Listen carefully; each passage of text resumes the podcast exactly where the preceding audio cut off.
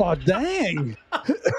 the British are going. Oh, that's one crazy mate. He's hanging out the he's hanging out the helicopter. He's hanging out the chopper. No, they were cleaning their drawers just like the our pilots were, you know, because it was just like I mean, it was so because I mean, you know, they're probably looking left and right, you know, looking for stuff, and they really weren't paying attention in front of them, and the the Brits were doing the same thing, and I mean, at the last second, they everybody just happened to bank the correct way, so we didn't hit each other head on. And you guys are flying lights out, right? Oh yeah, it's a totally blacked out. yeah. And then so uh, so we were doing these missions like that. And then another night I was coming back from uh, uh, one of the missions, and I see this like incredible place like lit up on the side of this mountain. I mean, it's uh, it looks like something like uh, like searchlights from Hollywood, you know. And it's like, what is that? And they're like, well, that's that's Saddam's northern palace, you know. And so I'm just like, wow. I said, hey, uh, hey, let's get closer to that thing. They go, yeah, every time we get close, they shoot at us, you know? And I'm like, well, that's cool. I'll shoot back. So we get close to the thing, you know, and I hadn't took any fire, hadn't took any fire yet. And then, uh, uh, I'm like, that's a huge swimming pool. It was in front of this house, you know? So I'm like, hey, get me over that swimming pool.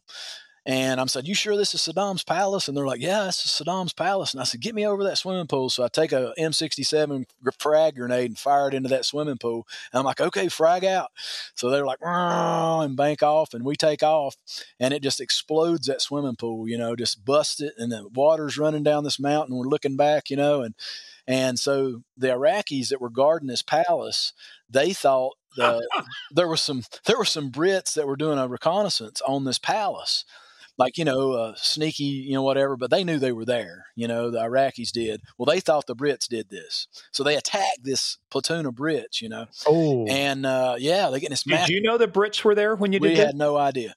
And so they attacked these brits and we didn't i didn't know this till later I didn't know this till years later. Okay, I'll tell you why.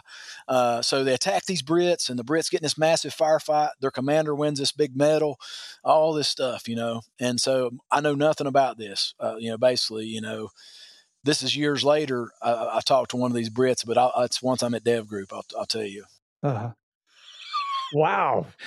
you toss a grenade, you don't know the Brits are there, and they get a medal for it. They get a medal for it. Yeah. I start the fight, and they get a medal for it. Well, somebody had to start it. now, I have to ask you: Was that a valid military objective, taking out the dude's pool? No, but it was fun, and we were laughing. we, the pilots and I were all laughing about it, so it was it was funny. Oh my goodness! hey, that's your second confirmed kill now. Hey, Kill that pool. I, I think they did kill some of those palace guards, so I'm gonna claim them. Yeah, man. Well, the, a pool and an asp. So yeah, uh, that's exactly. Well, maybe some of the water washed them down, and one of them drowned or something. It may have. Yeah, good, taking them out that way. Hey, look, by any means necessary. So, uh, um. I don't know if we can top that. Did you have anything that tops that? I mean, you you nearly kill yourself. You're hanging out of a Kiowa helicopter on with an eight foot tubular sling, uh, doing the Australian crawl version of you know taking out snipers. Uh, anything else we should learn about before we talk about stateside? No, I mean we just did. Uh, like I said, it was it wasn't full on like going in and raiding, doing uh, DA missions at this point of the war. I mean, because it was so quick, you know. And then it was like, okay, uh, even the Marines weren't doing anything at that point, and so What's DA is direct action. Direct action missions, you know. So, you know, it, it, would have evolved into that if if the war would have continued, but it just didn't, and so now we're there, and so we're just finding trying to find jobs, you know, and so that's what we did, and and whether it was. Uh, uh, once the sniper missions dried up, we would haul, you know, Kurds and uh, trucks to help them, you know, move and this, that, and the other thing. Because the way that the Peshmerga treated us, uh, we wanted to help them, you know, because the Peshmerga are Kurds. So yeah, I like the way you said you're, just like you're unemployed. Hey, we need a job. So I mean, you guys are just right. If you don't stay busy, they pull you back, right? Yeah, I mean, well, we were there with the Marines that were from our ship, and so basically, uh, we just needed to. Uh, we you just don't want to sit around. It's like okay, so we uh, whatever we could do to help, we did, and so that's basically what happened. Is it during this time when uh, everybody's looking for Saddam? No, this is ten years before that. Okay. Yeah, he, he gets a second chance at this shit. Um, yeah. the next time I'm in the army. Yeah, which is the proper branch to be in, by the way, HUA. So we'll talk about that. But um, now, what you they said you were a sniper, so I know you go through some advanced training later because um, you win a couple of awards for doing that. But was everybody trained as a sniper, or did you, when you went through your uh, STT, did you get additional training as a sniper? No, see, I, when they say, "Hey, do you guys have some snipers?" Well, we had one actually school trained sniper, and he was ex, uh, a former Marine who went through Quantico's sniper school, and he's still a good friend of mine. And uh, so, but him and I, I mean, I grew up shooting and this, that, and the other thing. And I had my M14 with iron sights, and he had a M uh, uh, Remington 700 uh, 762 gun. So we would shoot, you know, and I could pretty much, I mean, out to 200 shoot with him. You know what I'm saying with iron sights. And so uh, when they asked for snipers, you know, my buddy's like, "Hey," he goes, "He can shoot as good as I can out to 200, and how far are the targets?" You know, and they're like, "Well, sometimes they're 50 yards," you know, and so uh, he he recommended that I be one of the snipers. You know, he like, hey, you know, this guy's a good shot, let him do it. And so as soon as I got back from that deployment, they sent me to sniper school. Can you explain uh, when you say iron sights? Explain for our listeners what you're talking about right there. So it's uh, you don't have any magnification. There's no scope. You're just you're basically you're, you're shooting with sights. Uh, yeah, you're you're lining up the rear and front sight uh, and uh, letting it fly. You know, so I mean. Uh, World it's War not II. like the ACOGs they have today no. and all the other fancy stuff, man. It's like you line up the the rear kind of bracket uh, of sight with the front blade, you know, and it's like get that sight picture and then let loose. That's pretty much it. And and what's what's funny is uh, when you're going through the training, uh, even now they have them do it with iron sights because it teaches you so many fundamentals of uh, trigger pull and uh, you know basically front sight. You got to focus on that front sight. Whereas now it's all optics and everything, and you don't really get the same uh, level of training unless you know how to shoot iron sights. Yeah, you got to learn the basics of marksmanship there. Learn the basics of marksmanship. Yep. You know, and I, Murph, I told you this. So when you're law enforcement, you want to keep carrying after you after you punch out of the job. They have this thing called HR two eighteen. It was after passed after 9-11. So uh, if you're former law enforcement, certain amount of years and experience, you can go every year and requalify and get a concealed carry, a federal concealed carry permit, so you can carry anywhere basically. And uh, I went back to qualify this time. It's the first time I ever shot uh, uh, it was a Smith and Wesson that had the red dot on there. Mm-hmm. I've never shot red dot before, and it took me a little bit to get used to it because I was like you. Everything I've done has always been, uh, you know, iron sights. It's always been more muscle memory. So I mean, it was it was like a little bit of an advantage, but at the same time, I'm going, well, what happens if your optics go to shit or something happens there? What's your fallback? You know, what's what's what's your plan? And if you've never trained with iron sights and traditional shooting, it's like I don't want to be stuck there um, if the optics go out and I've got no other choice and a lot of times they dovetail and there's no rear sight. It's just it's total optic you know and so i don't know i i don't own a an optic handgun right now. Mine's still I just iron sights and because i haven't trained with it enough to when you pull it out and, and present it it takes me a second to find that red dot you know i mean because my son that he has one you know and it was just like i don't know it felt weird to me so I guess you get used to it. But yeah, but once you get used to it, it's pretty darn sweet. Yeah, I, bet. I tell you. hey, so before we get into the next part, what's your uh, everyday carry now? What do you like? Well, I like a Sig 365 XL. That's he says as he's wearing his Sig Sauer Academy T-shirt. Yeah, we can. Say, I should have known it was coming. Yeah, I have to. I have to plug it a little bit, you know. So. Hey, I like the Sig. That's when I retired from DEA. I had the Sig 40 cal, and and uh, one of my old enforcement groups from Atlanta is in retirement gift gave me a Glock 40 cal, and that's pretty sweet too. But I always like the SIGs. Well, I've got the 239. That's the compact one. Um, I've got a uh, Beretta Model 96, but the one I like, uh, and I've come to like it, is the I've got a Glock uh, Model 23, a 40 caliber. And but you know that's the thing too. It's just uh, it's a difference in I guess taste, but I, I, finally got to the point. I said, "Look, I want the same trigger pull no matter what each time. I don't want to have to worry about having a, a double action, then everything is single action and decocking. You know, you just want, to, you know, how, how, can you eliminate the number of things that could go wrong and keep it as simple as possible? So I, am getting to the point now where I prefer things that are all double action because I can train the same way. The trigger pulls the same way each time. Yep, yep, I agree. Well, and the six so easy to break down easy to clean, get it back together quick. To so is that Glock too. I mean, you just you you basically depress two detents, you know, at the front, and that the whole slide comes off, the barrel comes out, the spring comes out, and boom. Yeah, but do you know any idiots that didn't clear the chamber and pulled the trigger before they could break the gun down and shot themselves or somebody?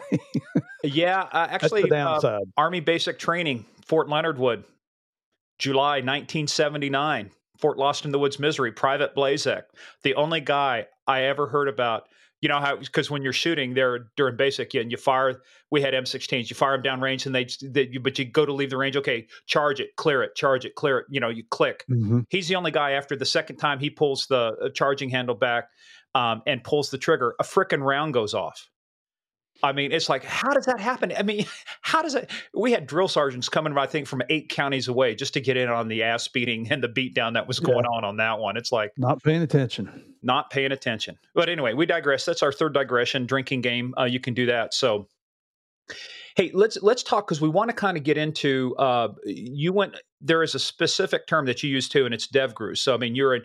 The others are SEAL teams, but let's talk about your transition. Uh, you went through advanced sniper school um, and you're eventually in DevGru. So how does that happen? So on our way back from uh, uh, basically Desert Storm from that MARG, uh, we get a notification. What's a MARG again? The, it's a Mediterranean med, uh, med float, a Mediterranean deployment. Okay. Yep. Uh, it's you know you're on ships with the whole battle fleet of ships that you go over and stay in the med for six months and then you switch out and another group takes your spot. You know that way you've got a presence you know right there and right outside the middle east you know so anyway so we are we flew back from uh, northern iraq uh, and turkey back down to the port and then got on the ship and then hey we're heading home. And uh, so we're stopping uh, basically off of Gibraltar because we get notified that we're to support uh, a group coming in. Uh, basically, they're jumping in, you know, and so we know who it is, and uh, we don't. I mean, we don't know. Who, we don't know them, but we know we're like, well, who else would be doing that? Flying from the states and then jumping in to do a mission, you know, uh, and so a training mission got, you know, but uh, still, you know, it's pretty cool for us, you know, so we they let our zodiacs down off the side of the ship and we're all out in the ocean waiting and here comes this this 141 and the guys jump boosh you know land we pick them up and you know these you know get in the boats and head into gibraltar you know and so we're like all right well good seeing you guys and they're like no no you're part of this. You're you're gonna you know basically help us with this deal you know and so we're like okay and so they got us rooms and we kind of hung out in gibraltar with these guys you know and uh, so uh, our platoon commander's talking to their commander, and, uh, and, and we'd been put out in probably on almost every mission we did in Iraq. We were put out in minefields. Okay. And so, you know, I had to pick our way through these minefields. They had these bouncing Bettys and these little Italian toe poppers and all this other stuff that they just litter an area with. So I'd have to get through this thing, and then basically everybody had to walk where I did, and I, was, so I was a point man. So, no, so, no, we don't call that point man. yeah, yeah, retard, uh, more like. so, uh, so our commander's telling their commander about, hey, I got a guy that's a good point man, and they go, they're like, well, hey, he can lead us into the target, and so we get in on the planning and they, they say, hey, look, okay, this is the target and this, that, and the other thing. So I end up leading this squadron of these guys, you know, uh, from Dev Group into a target. We hit the target and we exfil, and then we're back at the hotel at the bar. And so uh, uh, we're having drinks. This is a training mission, you said, it's a right? training mission. Yep. So we're having drinks with these guys, and uh, the uh, squadron. Well, back then it was it was they were teams. Okay, now they've turned into squadrons. Okay, so uh, the the team chief asked me, "Hey, goes, hey, when you get back, I want you to interview." And uh, I was like, well, look, I've only got one deployment, you know. And he's he tells me he's like, well, look, you got more combat experience than anybody almost in our whole deal, you know. And so I want you to interview when you get back. And so I was like, okay, you know. So I get back, interview, and get orders to go uh, to Dev Group. Okay, and so uh, end up DevGru is an acronym, so let everybody know. I mean, it's shortened. What's it short for? It's Naval Special Warfare Development Group, and, and formerly known as SEAL Team Six. That you said that. So uh, mm-hmm. uh, see there, there you go. I can neither confirm nor deny. It's commonly mm-hmm. referred to as SEAL Team Six, uh, and used to be at an undisclosed location until a certain uh, politician told everybody where SEAL Team Six was located after the Bin Laden raid. But we won't go there. Yep, somewhere in Virginia. So uh, mm-hmm. I heard, yeah, someplace yeah, where we can there. sit and watch it from the comfort of our balconies. What is that? Damn, damn. Uh, Ooh, yeah. Keep going, keep going. So anyway, uh, so I go interview and uh, I get orders for Dev Group, which uh, you know I'm, I'm actually uh, in sniper school when I get this notification and end up uh, graduating sniper school. I get asked to return. no, no, no, no. You're glossing over. You graduated sniper school how as the top yeah, yeah. So I, I, was I ended up top shooter and the honor graduate for sniper school, uh, and then uh, so if you're the honor graduate, they ask you, uh, you know, if you want to come back as an instructor, you can come back as an instructor. So that spring of uh, 1992, I went back as an instructor, and I had uh, uh, my one of my students. So they, they pair you with uh, two guys, two SEALs, and one of them was uh, Britt Slabinski, who actually ended up winning the Medal of Honor uh, uh, in Afghanistan. So uh, he was one of my, I guess, trainees. Cool. So yeah, and so anyway, so after that, I came back Virginia Beach, and I showed up over at Dev Group to start the training there. And that was in 92? 92. So, how does that training differ um, with DevGru as compared to what you did with SEAL Team Eight, you know, and STT? It is uh, it, it is just way more advanced uh, as far as like free fall techniques. It's uh, a lot more shooting. You'll you, will you will shoot till your fingers bloody. Yeah, you'll shoot fifty thousand rounds just during that training, you know, which is six months, you know, and you'll shoot probably fifty thousand rounds. Uh, and then uh, you a lot of uh, in the house training. You know what it's called a uh, CQB, uh, and uh, close quarter battle is what it stands for. And so that's it's basically what Dev Group's mission is is hostage rescue. You know, maritime environment, ships. You know, going over the beach. You know, that's what they do.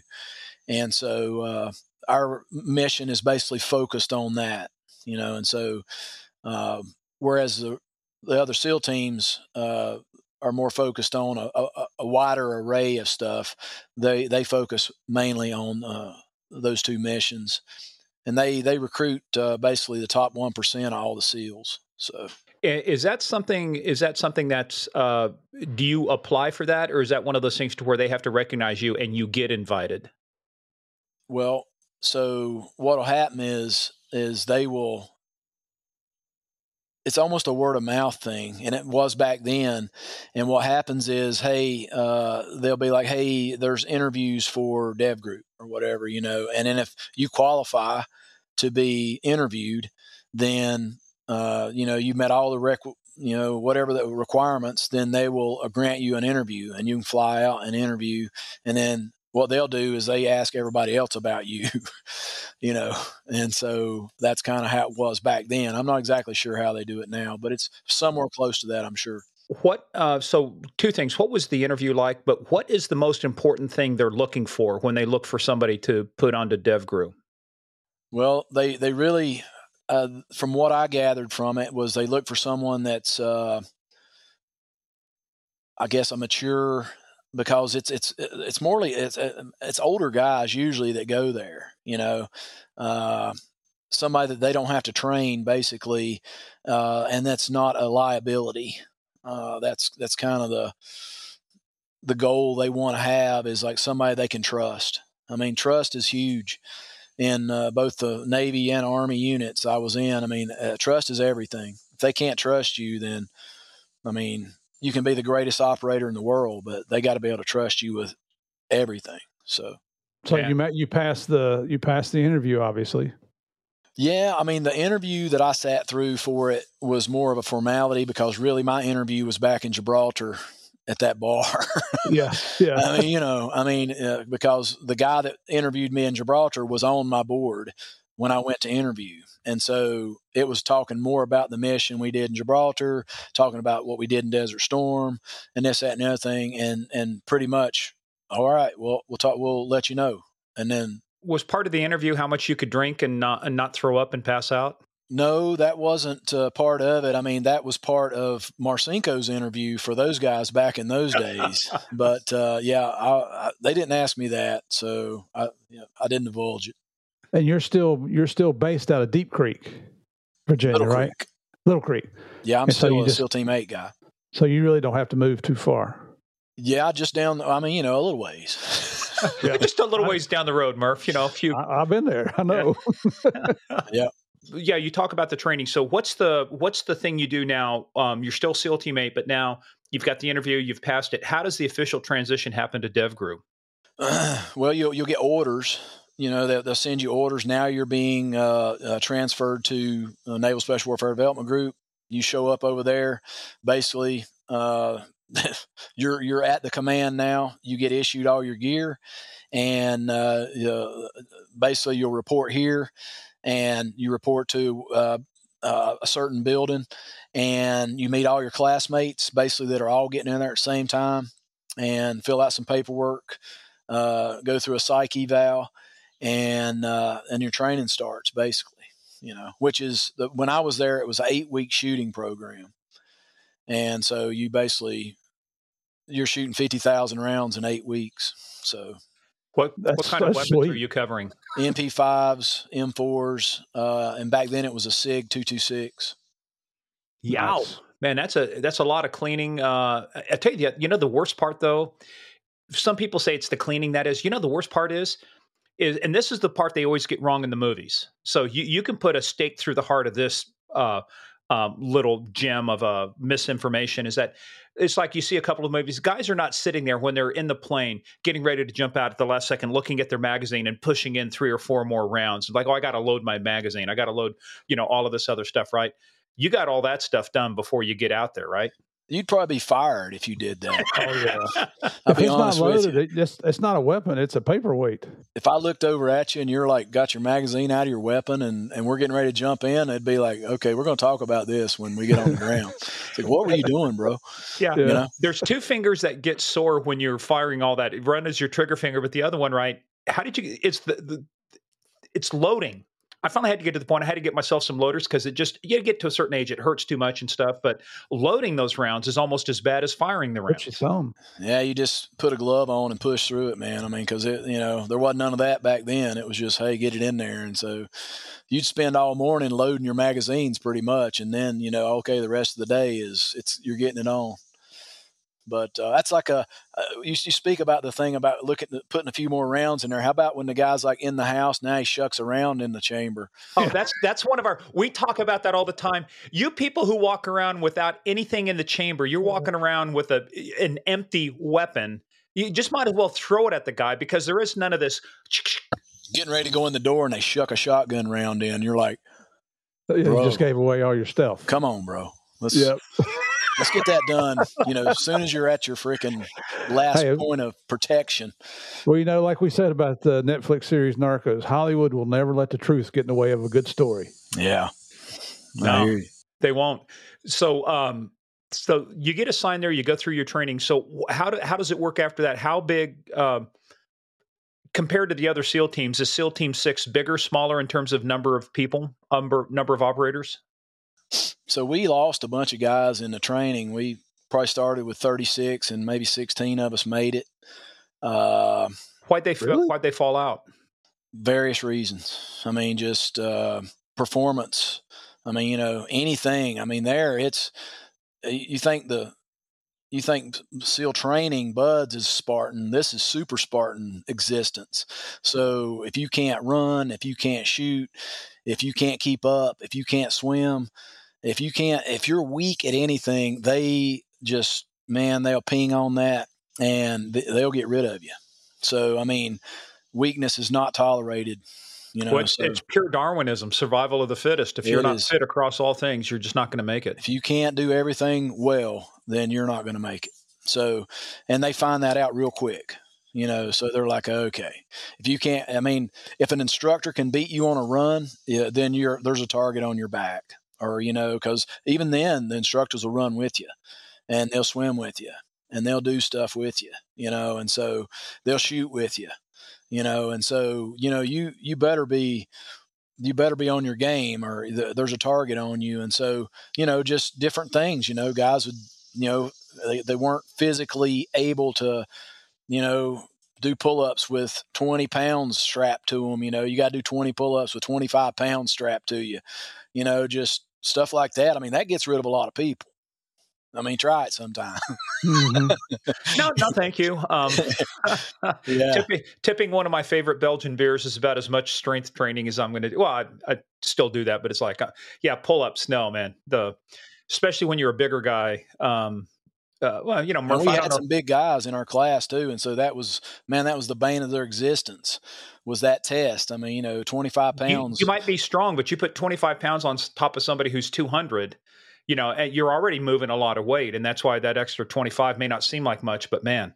But and the thing is, is because the reason they do this is say we'd have like three caving ladders. A caving ladder is about thirty feet long, and so you're swimming up to an oil rig and you've got them three deep. So basically, you got to hook it. A guy like my size has to climb this ladder, basically, get up there, rehook it, hook another one, hook another one. So there's three of them hooked together. And now these guys got to come out of the water with all their gear on and climb this caving ladder, which is 90 feet, basically, you know, and get up here and do, do a mission when you get to the top of this thing. So it isn't just about hey we're just doing this to get rid of people it's about okay can you do this because this is what you're going to have to do you know on this caving ladder coming out of the water and yeah. being soaked with water adds a lot of weight as well. Absolutely, and it's a smoker. I mean, you know, you're. I mean, when you get to the top of that thing, like I said, I'm, I'm a lead climber, so uh, I, I, would. They'd hook it, and I'd I'd be like, all right, well, I hope it holds, and then I would ease up this thing, you know, and I'd get up there and I'd tie it off. I'd be like, okay, I'd tie this one off with a piece of uh, tubular nylon, the thing that saved my life in the helicopter, so that it wouldn't bail off on these guys when the bigger guys would get on it, and then I'd they'd send me up another one, I'd hook another one up the next, you know, thirty feet, and then so then everybody could get up this thing. So but you know it sounds brutal hey we're going to get rid of people because they can't do this but there's, there's a reasoning behind it.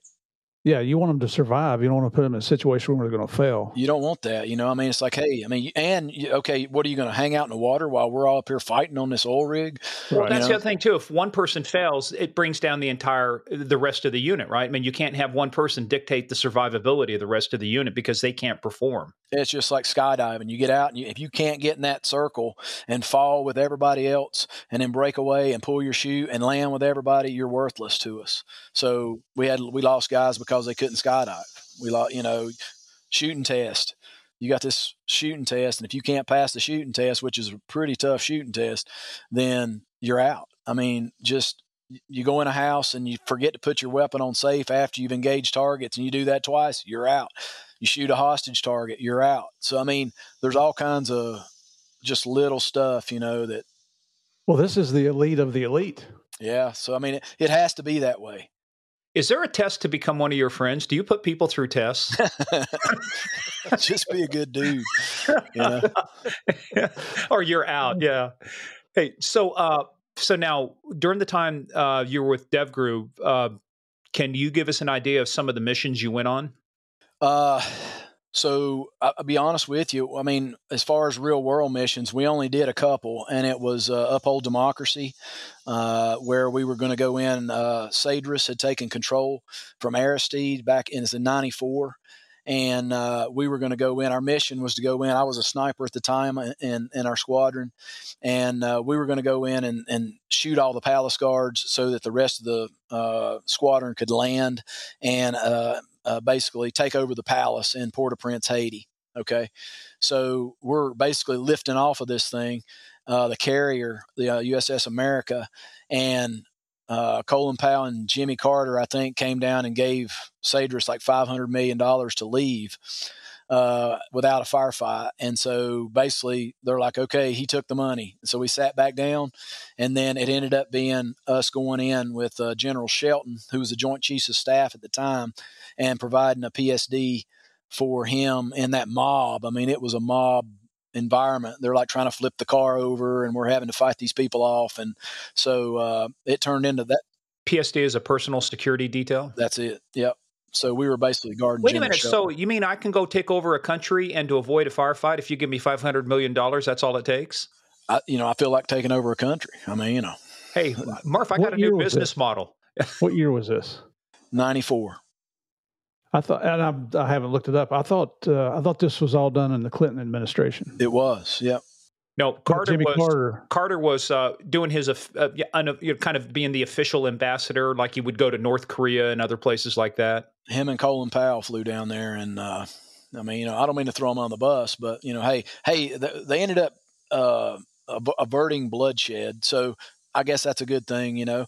But uh, that's what happened. I mean, that's just the facts. But 500 million U.S. taxpayer dollars to give to some third world despot and that's what we were told. So like I said, I'm not, I can't go on the record and say for sure that's what they gave them, but that's what we were told. So, it, you know, and like I said, they averted bloodshed. I'm not putting them down or nothing, but we were ready to go kill some bad guys. so, yeah. You know, you, you see me shaking my head here, and you probably don't know this, Kevin, but uh, Javier and I were going to indict Aristide for drug trafficking after Escobar was killed. And and that's why, because I was thinking you were talking about the Carter administration. I knew it was Clinton. No, yeah. I mean, he was not a good guy. Don't well, get that me was wrong. December of '93 when Pablo assumed room temperature, and now you're talking just a few months later. Yeah, we had a, we had one of his men came in and he found religion and he gave up the ghost and and we boxed him. He passed. The the agency boxed him and he passed. And we actually brought him to the United States. This is declassified, so we can talk about it now. And um, we're going to indict Jean Bertrand Aristide, the president of Haiti, and get that call through the chain of command from the White House saying, "No, you're not." You know, and, and we try to stay very apolitical on this podcast here, but we all know what happened because down the road, the Clinton administration reinstated Aristide as the president of Haiti. And you know, and and you don't know this either, Kevin, but Javier and I did some contract work after DEA, and we were going down to uh, to DevGru for a three day training class. It was all nothing tactical, nothing you know, it was still classified, but nothing tactical and met a bunch of your guys that, oh, yeah, I was on that operation where we reinstated him. You know, and for us, it's extremely interesting. And I know the, our listeners probably think I'm, I'm digressing here, and you're going to have to drink after I finish this. But no, that's technically not a digression. That's actually you're making a relevant point. Uh, one of the few that you've actually made during all of these 67 podcasts. Here's a relevant. That's a good one. You. Yes, you see that one. but it's uh, we'll have to talk af- offline a little bit that too. You know, uh, it's just interesting. This is. I, I, remember I was on the I was on the detail when uh, General Shelton. We went into Cédras's house, and so Cédras was the the bad guy at the time. He's the one who took over the country, and I can remember sitting under the window of uh, uh, when he's sitting talking to this guy through an interpreter, and he tells uh, uh, Cédras, he goes, "You'll be out of this country in the next." Six hours because I've got men right outside here that'll hunt you down like the rat you are. And that's what General Shelton told him and I heard Good for him. him. It's pretty Good cool. For him. Yep. Yeah, we were. It was, it was, you know, he was facilitating the Medellin cartel cocaine loads coming out of Colombia, staging using Haiti as a transshipment point on Haitian military bases, and then shooting it into South Florida. So, so no he, respect for that guy at all. He had his uh, his guards were outside, and we had guns. They had guns, so we're looking at each other, and they had in a cage, about a twenty by twenty cage. He had a big monitor lizard I mean, a huge son of a gun, and there were shoes all in that cage. Oh. People's shoes. Yep. So we know the difference was you guys had your guns, they had theirs. They probably didn't have bullets in theirs. Probably not, but, but we well, were, they weren't. I, I, doubt that they went through the kind of training that you guys did too. So that wouldn't have been a very long firefight. I have no, no doubt. So, uh, uh, so uh, the, the other thing, really, the big thing that happened there was uh, basically the Battle of the Black Sea, Black Hawk Down. Well, so uh, I was in the team room basically, and uh, uh, I forget. I think the squadron commander came in and was like, and my team leader, his nickname was Dirty, and he said, uh, "Hey, Dirty," I said, "You want to go? You want to go to Somalia?" And uh, Dirty's like, "Well, what? Where's that?" You know, and he's like, "What's well, Africa?" And he goes, "What are we doing?" He goes, "What's a humanitarian mission?" You know, with the army boys. You know, and uh, Dirty's like, "Heck no!" He goes, "Send the snipers." You know, and so uh, we go on a climbing trip after he tells the commander this. The snipers, they send four SEALs, four Dev Group guys, on uh, with the army guys on this mission and getting the biggest firefight since Vietnam, basically, you know. And Dirty is a guy that sniffs the chamber of his pistol like every morning to wake up. I mean, that's how how uh, serious he is about wanting to get in, get it on, you know. And so, and and once that happened, it was just, I mean, he was uh, inconsolable, you know. But so that happened while I was there, and then those guys came back. They got uh, they all got silver stars, and uh, I'm still friends with them. And so, but anyway, so yeah, I mean, ours is mostly training, and then you know, it's just pretty lean back in those days, you know, because you know, real risk adverse, you know, the Clinton administration. But I, you know, before you go too far, we always honor people. Look, um, because I, I, had the chance to meet uh, and get the book from uh, Michael Durant. He was one of the Black Hawk pilots that uh, two guys, two Army guys saved uh, Master Sergeant Gary Gordon and Sergeant First Class Randall Shughart. These guys did what we would consider the most unlikely thing, but they they went into that to save everybody, knowing that they were going to lose their lives. They were not going to win that firefight, and they they took out an inordinate number of people. They both won the Medal of Honor. But the thing that chaps my ass to this day is the guy we went there to take out. Guess what? We ended up making friends with him. What two days later? Yeah, it's pretty crazy. I should have put I mean, a bullet through that guy's brain, made him room temperature, and at least even the score a little bit. What they did to our Rangers, what they did to our Special Forces people, the way they treated our folks over there, um, we just should have turned that place into a fucking parking lot. Yeah, it was uh it was pretty much a slap in the face to the guys that were there. Uh, and then fast forward when I was in the army, all of those guys were that was my outfit, that was my same squadron that was those guys that was in that, you know, and so I mean, you know, uh, to know those guys and be friend with those guys now, you know, you're it's just kind of like, man, you know, I mean, because all those guys are on the wall in our squadron, you know, and so it's pretty sad deal when JP and I were in Medellin, they have uh, you know had DevGru and uh, Delta there with us for 18 months, and a lot of the guys we worked with, I think they were coming in on 60 day TDYs, and then they were rotating out over to Mogadishu. And some guys we saw come back, and and I I told you on the pre call, Kevin, that uh, there was a a DevGru guy from West Virginia. I sorry I can't remember his name now, but I understand he was one of the guys that was killed over there.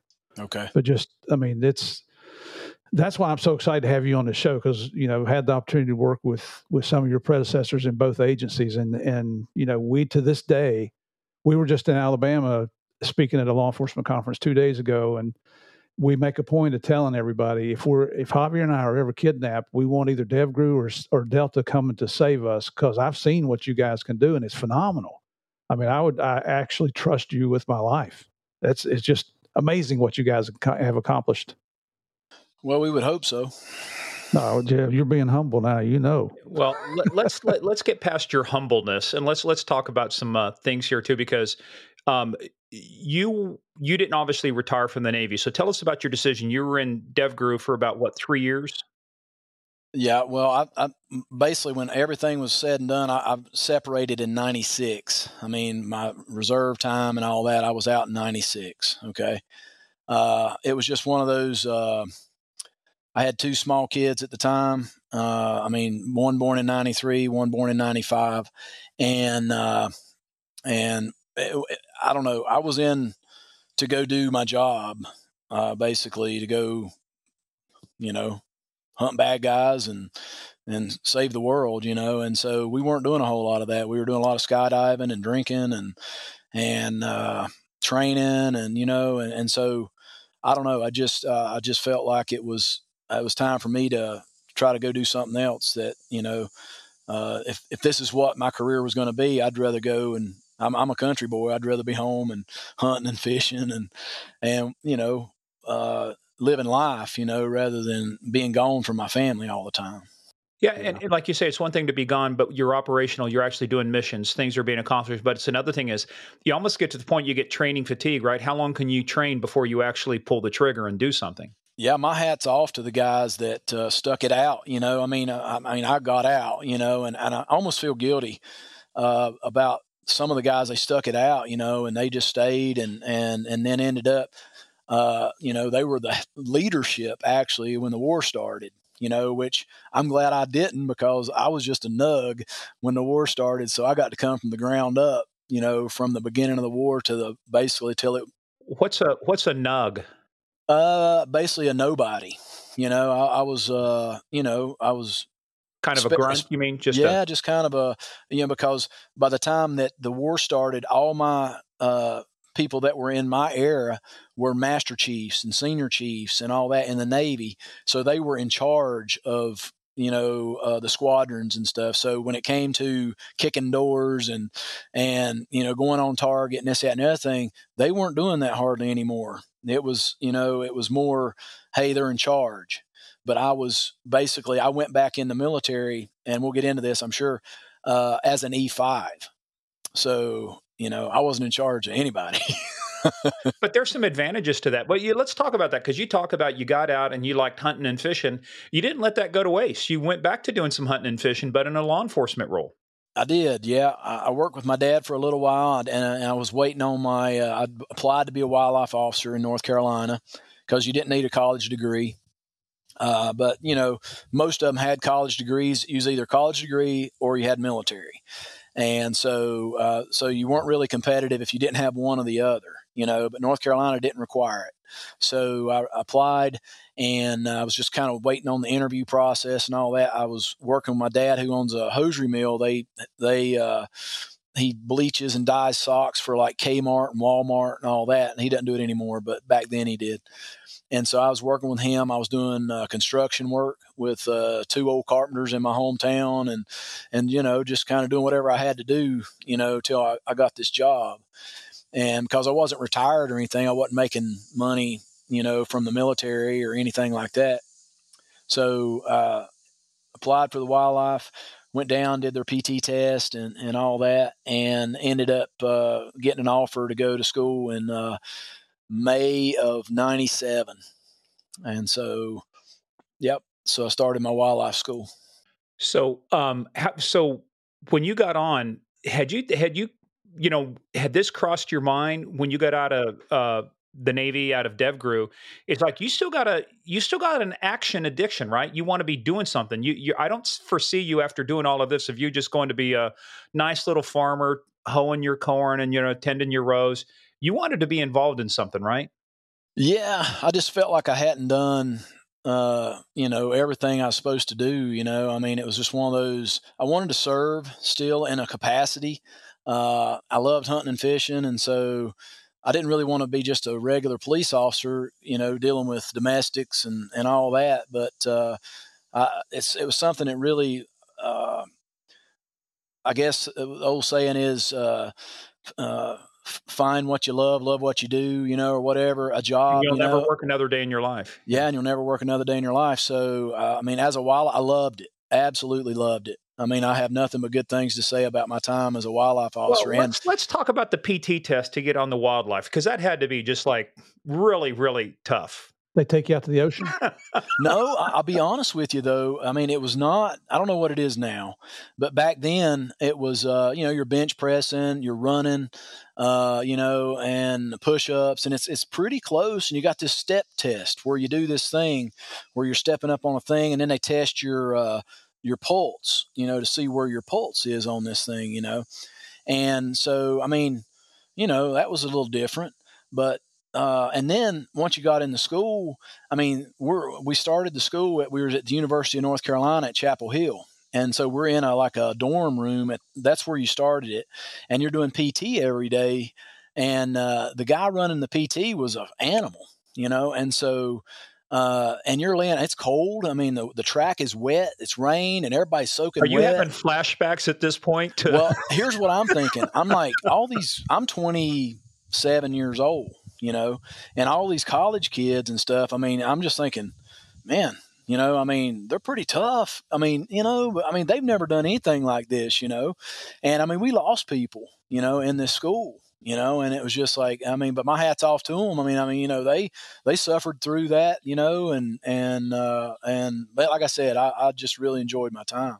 Well, a lot of guys that that take the wildlife job, whether it's Department of Natural Resources or whatever they call it in the state you're in, are good old boys that you know they've grown up hunting and fishing. They know the woods. They're in decent shape, you know, because they do spend so much time out in the woods.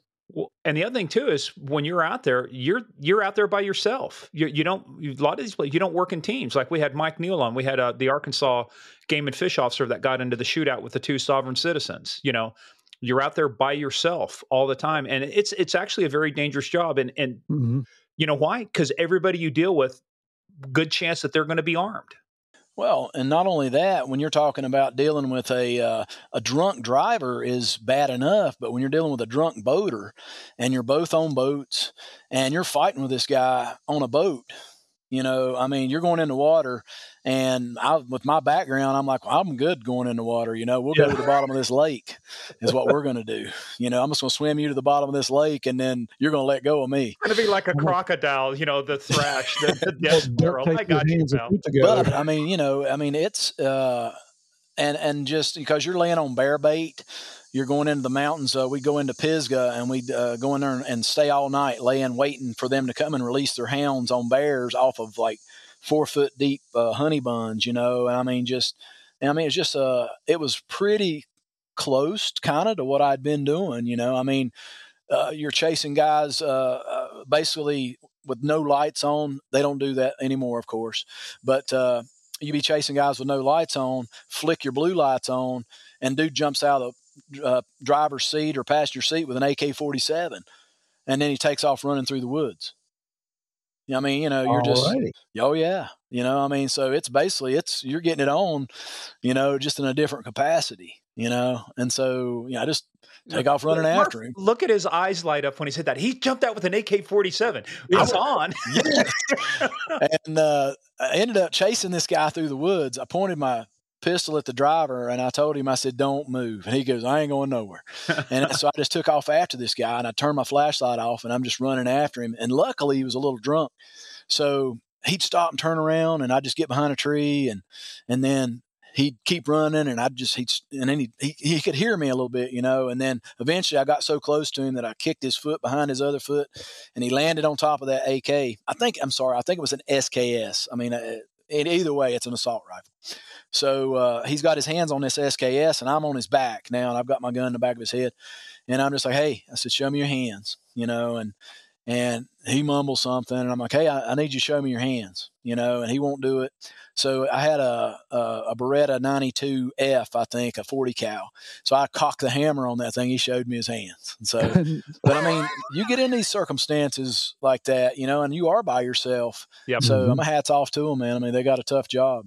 Absolutely. Well, absolutely. Now, when you joined, though, uh, they probably saw, you know, from when you filled out the application and stuff, you were in the Navy. But did you disclose DevGru?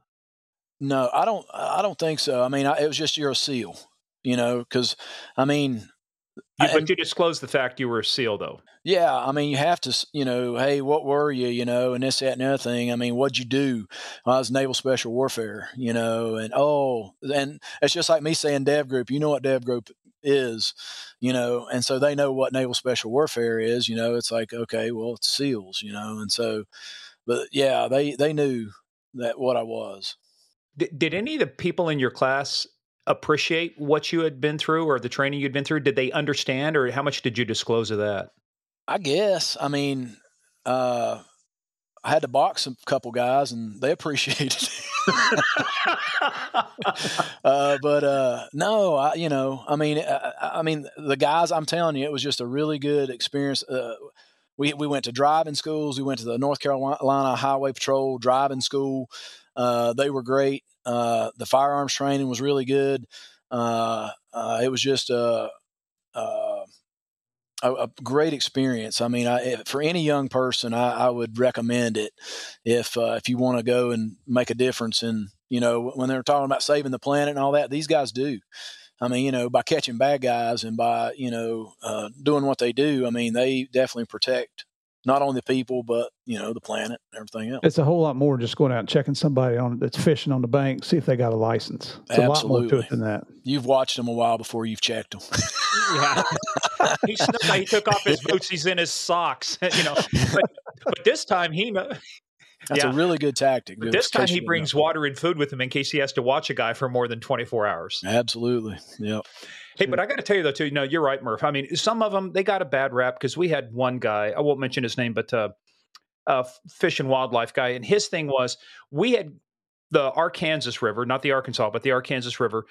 You would never have any water in there except when it was you have a big flood or you know a bunch of rain or something would happen, and so the water was maybe less than knee deep, and there were people out there. He went out and started writing tickets left and right to these people for not having a personal flotation device.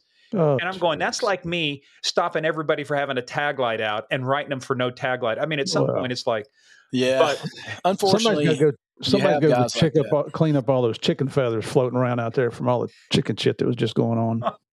but but you know, but that's that's the same thing with anything. But but to your point though, um, I ended up getting to know the uh, head of the Alaska State Troopers uh, at a lot of the chiefs of police conference, and they had the their Alaska State Troopers also has the wildlife folks and to see what those guys would do. You know, when the Nat Geo would have the specials and those guys would be there flying their planes and watching what people are doing.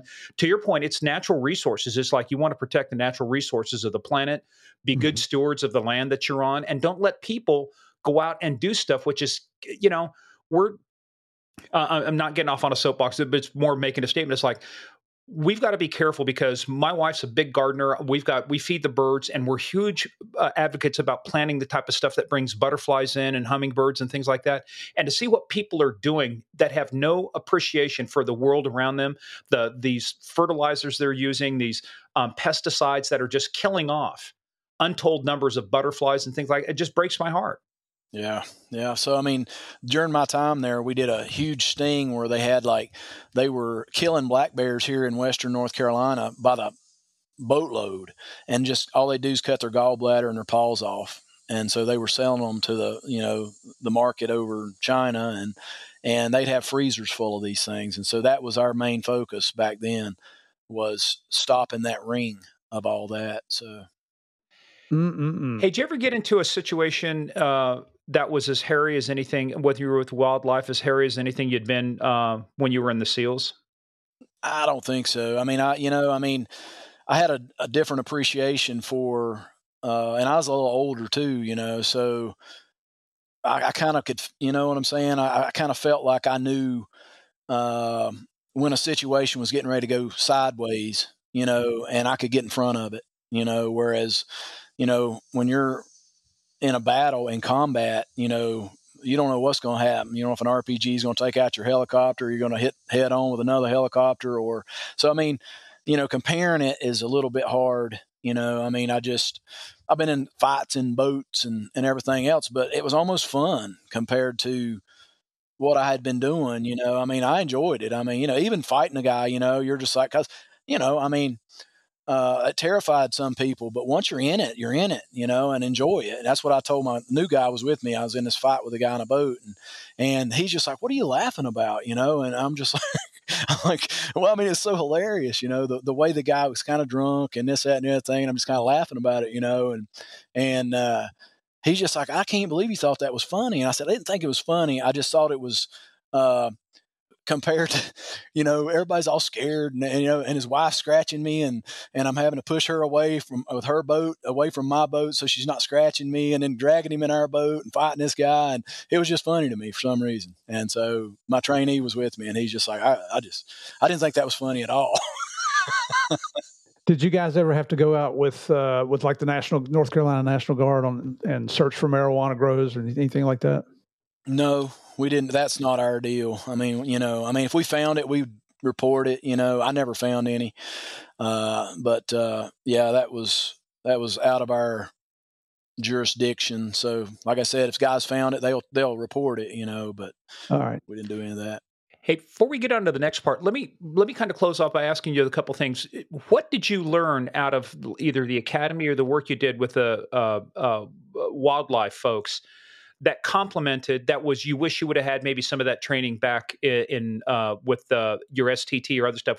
Was there was there anything different that they did that would have made uh, would have uh, complemented your skills that you had prior to that? Yeah, I think the interview skills, uh, you know, interacting with people, you know, basically you're trying to uh, build a case on someone, you know, and you could I could have used that, you know, as a, you know, hey, and, what we were doing, you know, hey, you, you, know, once you captured somebody or once you've uh, the, the, way they trained us to interview people to know if they were lying, to know uh, you know, and and the driving skills we learned because I, you know, I mean that was really a, a, great school we went to to learn, you know, basically to drive uh, from the highway patrol. I mean, we went to a driving school uh, in the Navy, but it was more of how to bust through barricades and uh, you know and wreck people and this that and the other thing. But this was an actual a racetrack down in Garner, North Carolina, that you you drive on, and I mean you are like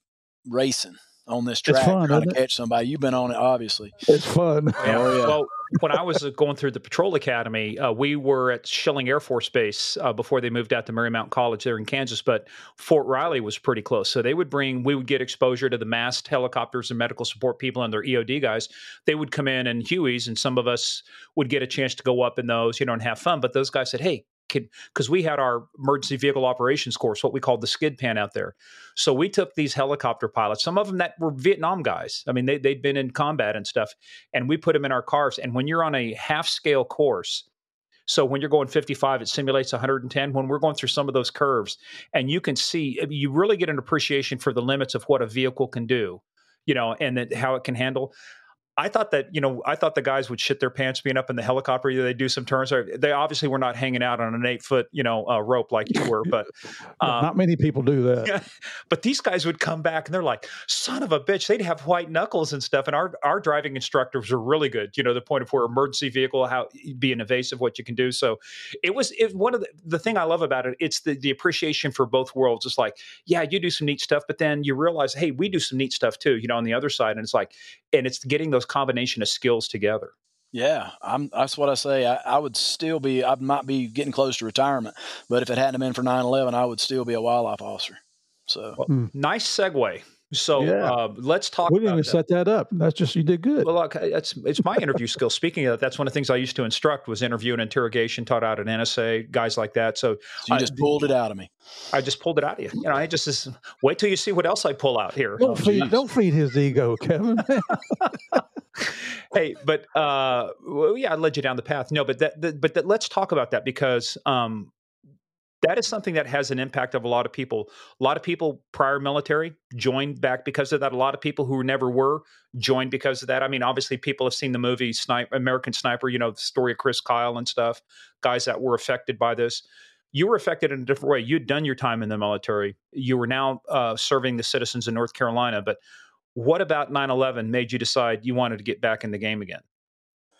So I uh, I was actually teaching uh, survival uh, on the side to actually the SEALs that I had used to work with, uh, because when they would come up with a school for us to go to uh, for us like tracking or survival or whatever, they'd always send me because uh, uh, I like doing that kind of stuff, and a lot of them didn't, you know. So I mean, it was just like, hey, why don't you go and you can come back and you can show us, you know, what what you learned in the abbreviated version, rather than having to live in a debris hut and and trap and and do all this stuff and whatever. So, uh, uh, so I kind of was in, I was still in contact, you know, with the guys, you know, uh, quite a bit, you know. And so I was I was in the process. I was at that time. I had brought all the journalists or the editors to a lot of the major newspapers in North Carolina. I had brought them uh, to my place here in North Carolina,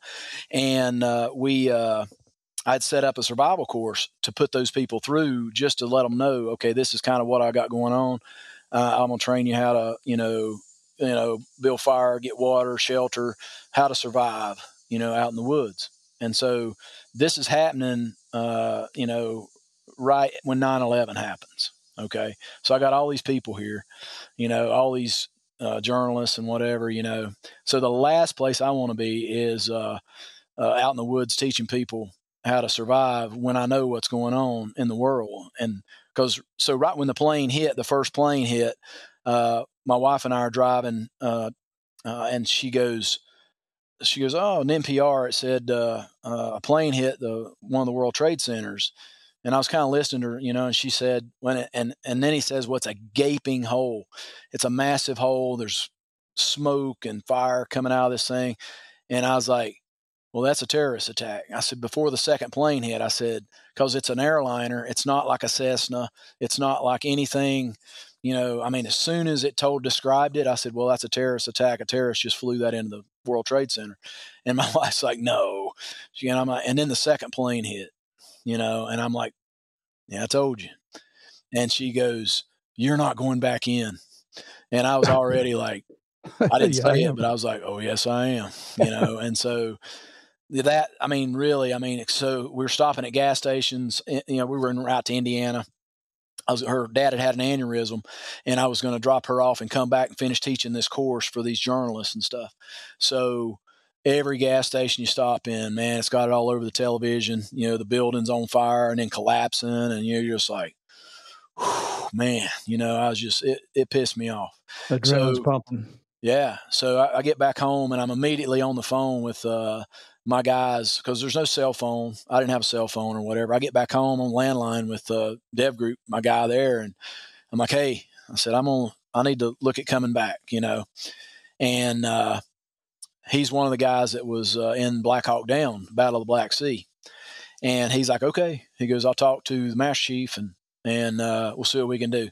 And I mean, this is like two days after 9/11, and and then so in the evenings, I come to the house and the people are staying in their debris huts and they're, they're, you know, I've taught them whatever I'm teaching them. And then I'll come home, I'm on the phone, you know. So, uh, uh, whatever, two or three days later, he calls me back and I call, and, and he's like, Hey, he goes, Master Chief says you can come back, but you're going to need to go back to, uh, uh, the regular SEAL teams for a couple deployments and then you can come back here. And, you know, I was just like, I mean, that's a by the book textbook answer, you know, of you know, Master Chief what they should say, I guess, you know. And I was like, oh, okay. But I'm and I was good with it. I was like, I didn't care. I was just like, I want to get back to, you know. But he goes, he goes, hey, he goes, you know, I just go to selection, you know, if if if I was you, you know. And I'm like, what does that mean? So selection, I I didn't know at the time. Uh, selection is the uh, process for going to the Army Special Mission Unit uh, that's stationed out of Fort Bragg, and uh, and that's the unit that he was attached to over there in Black Hawk Down. And so he that's what he told me, and I said, well, I said, well, okay, well, what do you got to do to go there? And he said, he goes, well, he goes, the reason I'm telling you this, he says they're already over there, you know. And he goes, We're not doing anything right now. And I was just like, Well, that sounds like a place for me. So uh, he says, Well, you just, uh, you got to do like a compass course, some kind of little compass course or something. And I was like, Oh, here we go again. Just, just right down the road in some yeah. little compass course. Yeah. That's, that's a absolutely. setup right there. So I was just like, Wow.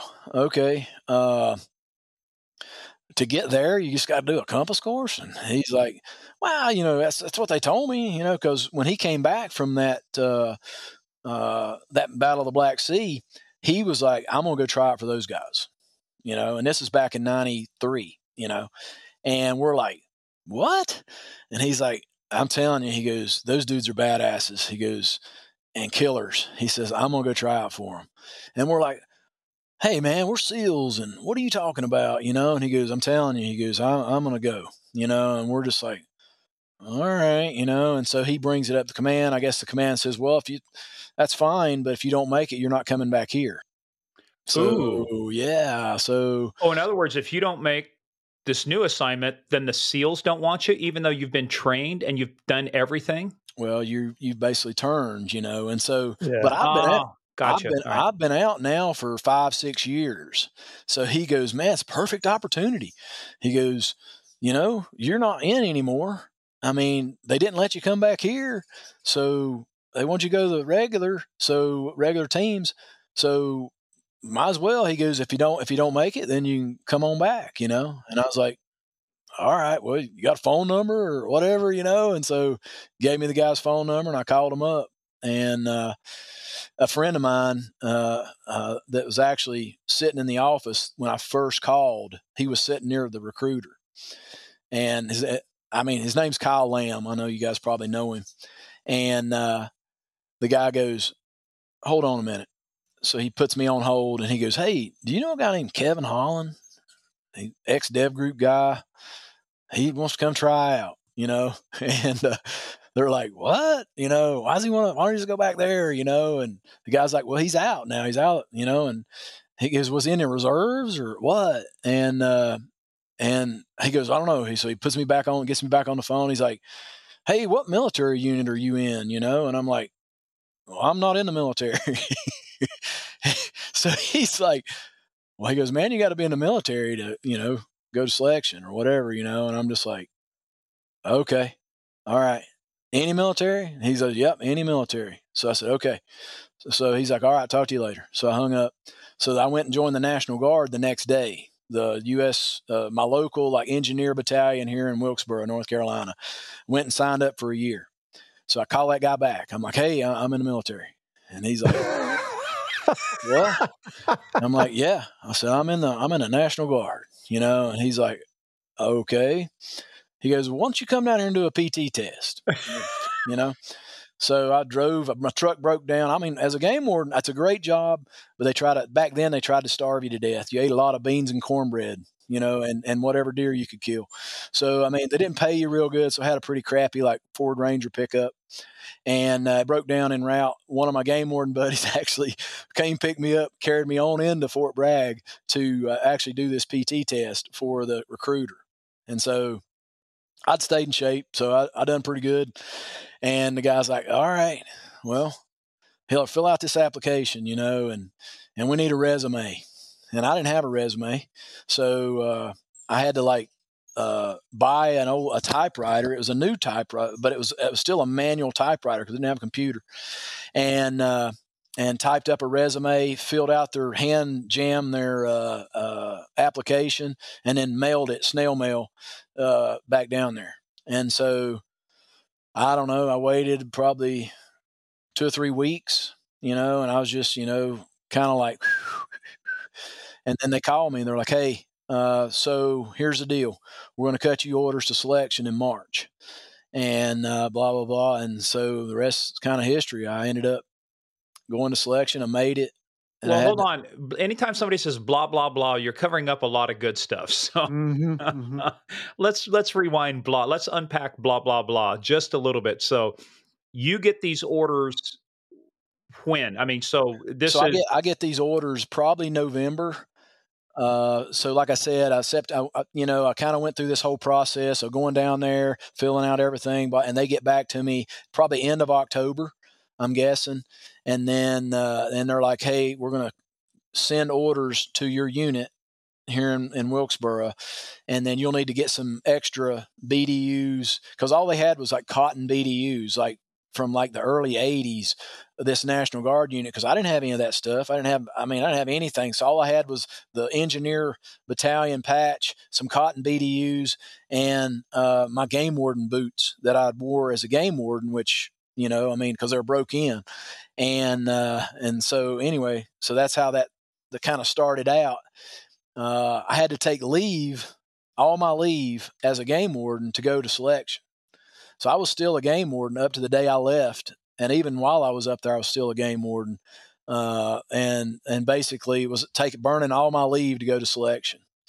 And so yeah, We'll talk up, about selection. How long of a process is that? So that's just that that first initial selection's a month long.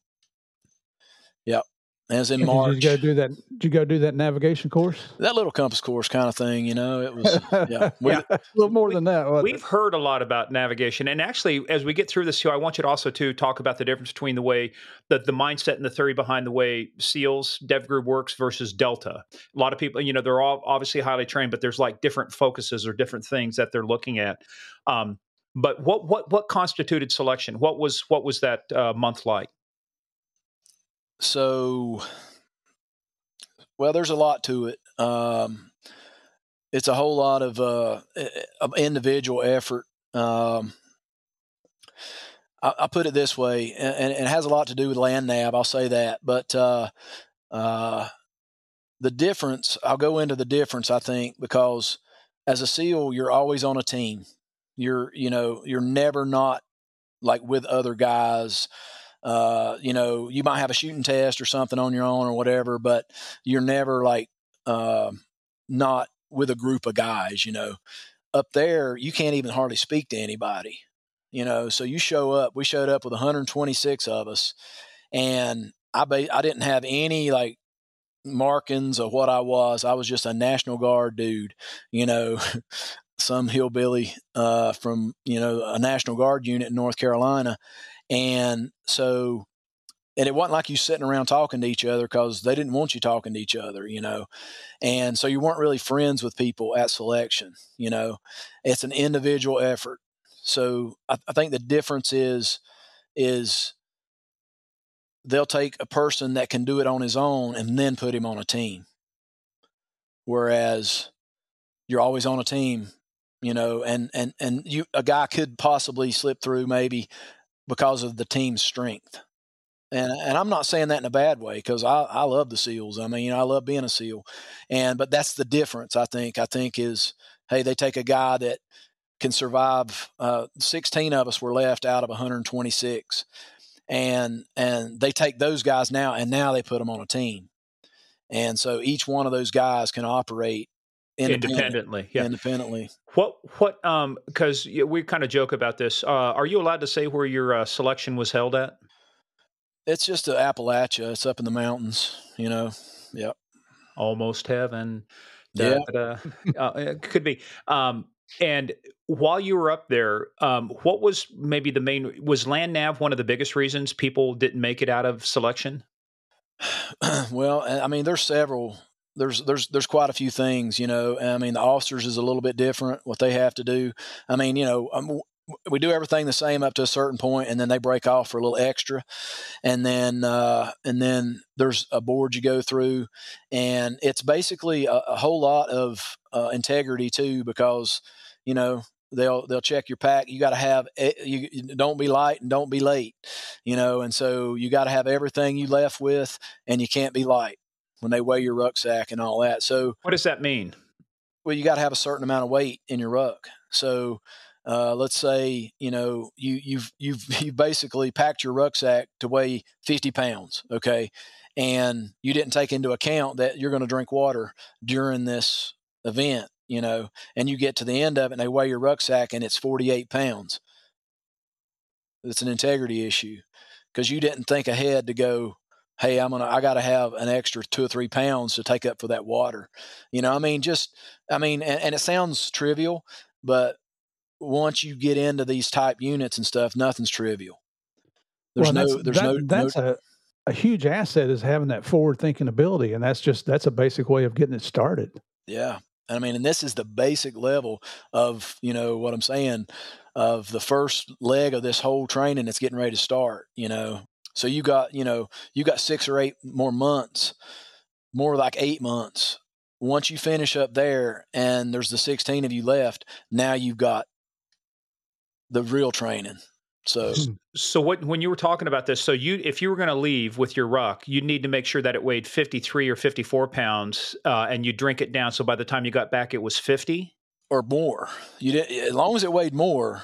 You know, you're you're you're good as much. But you couldn't go under because if you went under the minimum, in a sense, you were cheating because you were reducing weight and not doing it to the standard everybody else was. Exactly, and so everybody else is having to put out more than you are. So I mean, that's just a, a just a tiny right. uh, example I'm bringing up, you know, because there's there's other things. The way you interact with people uh, uh, during this training, and, and, because you you do peer on each other. And I'd never done that before. Like, hey, who do you like? Who do you not like? Who do you, you know, who who would you want to go to war with? And I mean, you know, you're like, uh, I don't know. You well, know, hell, I don't know. You don't allow me to talk to anybody. I don't get well, to. You you got to figure it out because I mean it's one of those things. You know, it's just uh, you know by their actions and their abilities, and I mean you know that's kind of what you're going off of. You know, and so I, I can't really get into a, a whole lot of it. You know, but it's uh it it was a uh, I mean obviously if you lose that many people in that short of a time, it was a pretty tough deal.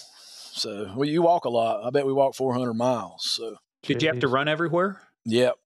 I mean, when, when you were in it, you know, not like if you're walking to the chow hall or something, you didn't. But when you're out in it, you you didn't know. You don't know what the times are. You don't know when you have to be there. You don't know anything. You just know, hey, this is where I got to be at a certain time, and you don't want to be late. You don't want to be light. So that's it, you know. So not knowing, you give it everything you got, you know. Because once again, I had no plan B.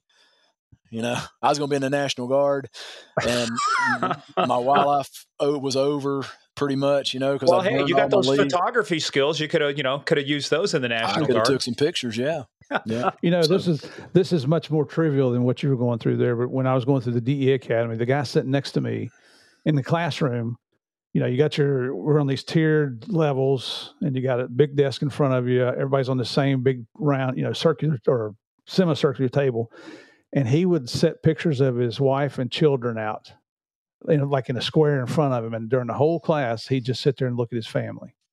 And you knew, dude, you have no business being here.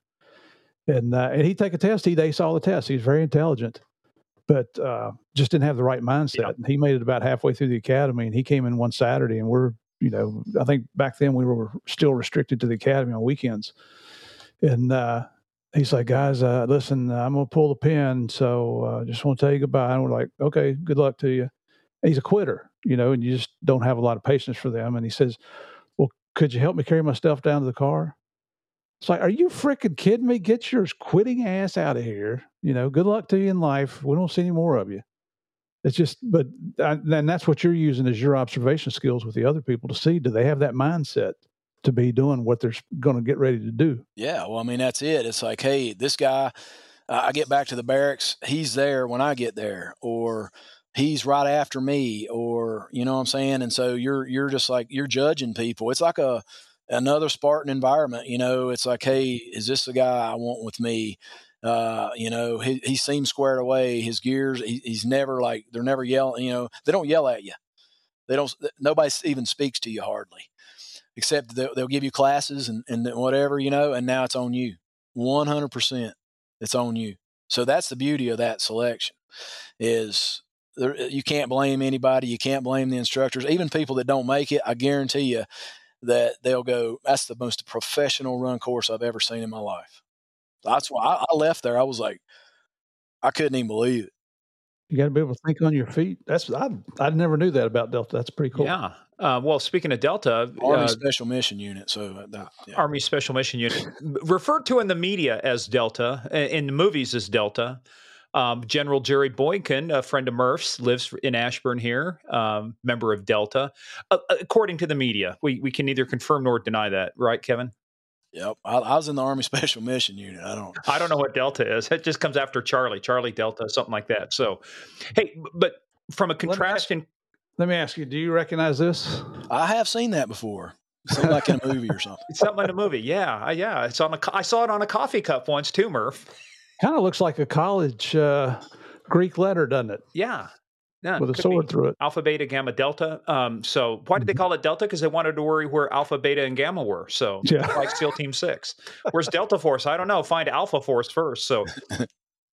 Uh, speaking, actually, Alpha is uh, one of the premier Russian units too. So you've got Vimpel and Alpha and part of the Spetsnaz. So um, uh, we'll ask you about that later. But in terms of contrasting and comparing, um, they're different. I, I, get that they're different. Um, were they different uh, what is it but from the physical standpoint were they about the same did they expect the same from you physically between seal uh, and buds as they did in uh, uh the army special mission unit yeah uh, uh, pretty much i mean so we would do a thing called an upper body round robin and it was basically as many pull-ups as you can do as many dips as many bench press as your body weight plus 10%. Uh, I mean, it was just, uh, uh, it was a brutal thing. And then a five mile run. So it all revolves around being fit enough to do that job because you never, you never know when, you know, you're going to end up being in the middle of nowhere and you got to E and E or you got to do you got to carry your buddy or whatever it is. So physically, it's they're pretty. The only difference is the the water deal for the SEALs. I mean, that's you know that's their egg to suck, and so the, the, the Army doesn't really want to deal with that. I mean, they will if they have to, but you know. What was what was the special mission unit? This training you went through. What was their version of uh, the water? Was there something that they did that was unique to them? Well, really, I mean, the, the, what we did there is you do uh, uh, boat jumps sometimes, you know, free fall and kick a, a, a, boat out, you know, and jump out after it. Or, uh, but I mean, it wasn't a big focus because really the whole time I was there was at war, you know, so, and there wasn't near the ocean. so, uh, you know, the, uh, the Riverine thing was, and we would use the Navy, uh, the Riverine, the Brownwater Navy to insert on targets uh, quite a bit actually you know so we all we got all the respect in the world for those guys because man they would put us in and come get us and i mean under pretty bad situations and so but that was kind of the extent of what we did as far as in combat with the water stuff well, funny you should mention that too, because everybody's kind of got their thing right. So you talk about the brown water navy, then, but on the other side, then when you're talking about getting inserted by air, I mean the 160th, um, the the SOAR, you know, the Special Operations Air, they kind of made a name for themselves as being the people who did a lot of the air insertions. Uh, you've got the Brownwater Navy and you got the 160th, right? Yeah, yeah, exactly. Well, the the 160th was uh, uh, came into uh, being after Desert One, basically when all the uh, military had all their different, like Air Force, Army, all they had all their different assets.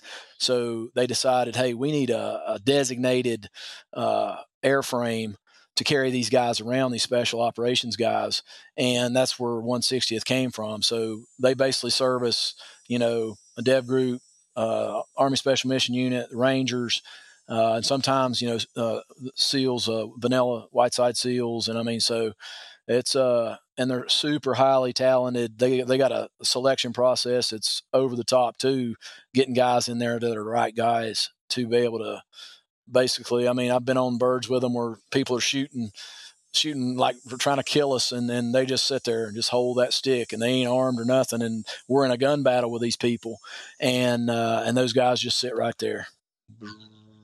I mean, just cool as a cucumber. I mean, just uh, just the admiration and the respect you have for people who go through that and can remain calm doing their job, right? Because it's one of those things. Is like, look, if it's my day, it's my day. I, I can't control that, but what I can control is focus on my mission, what I'm doing right now. Yep, yep. I mean, they're the best of the best. They would put us on roofs that you can't even. I mean, covered in barbed wire. They'd have barbed wire rigging around these roofs, and you'd have to rope into that barbed wire, and usually you get hung up, hung upside down. And but these guys were they'd put you on that roof with all this stuff. You have to cut your way out of this barbed wire and then get into the building. And but those guys are amazing. Jeez. All right. Well, let's talk a little bit about some of those things too, because this gets into the meat of what we want to talk about too. So, um, you may not have seen a lot of action as a SEAL, but you saw a hell of a lot of action um, when you were in the Army side. Yeah, pretty much every deployment was a combat deployment when I was uh, was in the Army.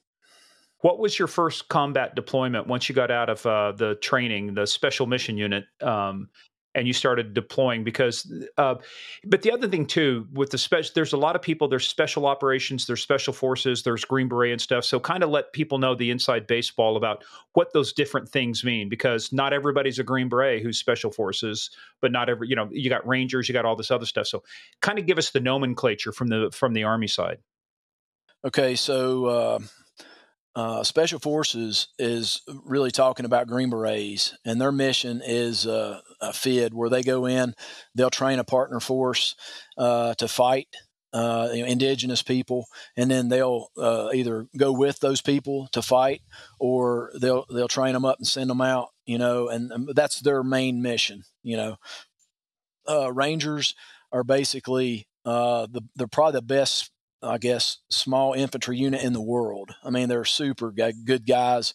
They uh, uh, they support uh, both Dev Group and the Army Special Mission Unit uh, as far as like blocking positions and this, that, and everything. And also, too, they'll be used if if there's an extra target or something that the, a compound's so big, they'll actually send the Rangers into a different part of that compound to deal with whatever they got to deal with. So they're very talented guys. They're just really young guys, and uh, but the training they go through to get to where they're at is uh, is it's pretty brutal as well. So, it is it also accurate to say a lot of times they use the Rangers as a quick reaction force too. I mean, that'll be part of what they do as well. Yep. So they'll be standing by, uh, basically with the CSAR to go with uh, the Air Force uh, PJs and stuff that actually will come if we have a downed air- aircraft or whatever to pull guys out you know, and so the Rangers will be security for those guys as they uh, as they go in. And I mean, and the Rangers have their own mission too. It's not just supporting us, but they have their own mission as well.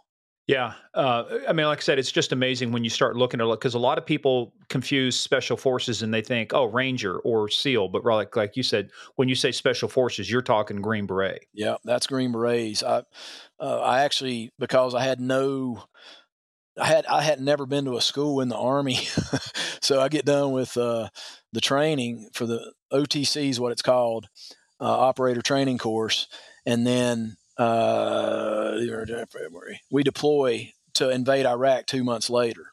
So uh, you know, I, basically everything after that is combat.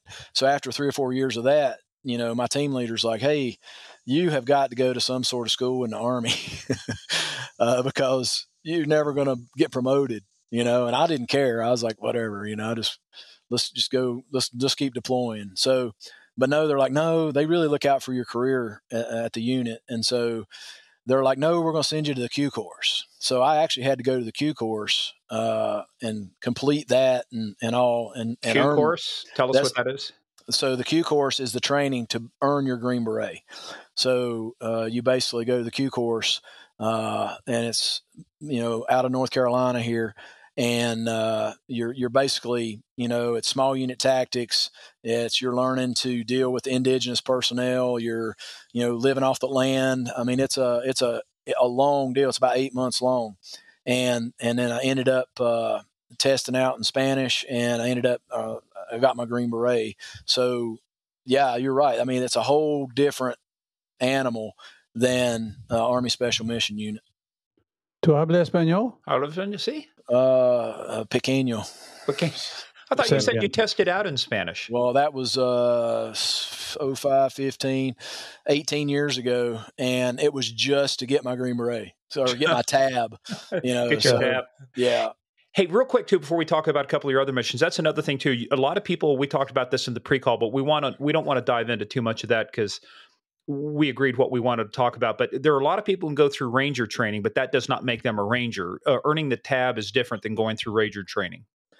Absolutely. Yep. So, and this took a while for me too, because I'm not an army guy, you know. So, and and then you'd be like, "Oh, he's been to Ranger school," and they're like, "Yeah, well, a lot of people's been to Ranger school," and and you're like, "Well, that don't mean they're a ranger and you're like and they're like no it said they got to be a battalion.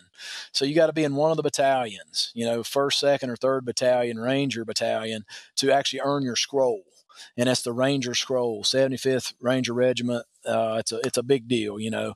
And uh, so you have to be in that regiment to one of those battalions to actually earn your scroll to be called hey i'm a ranger.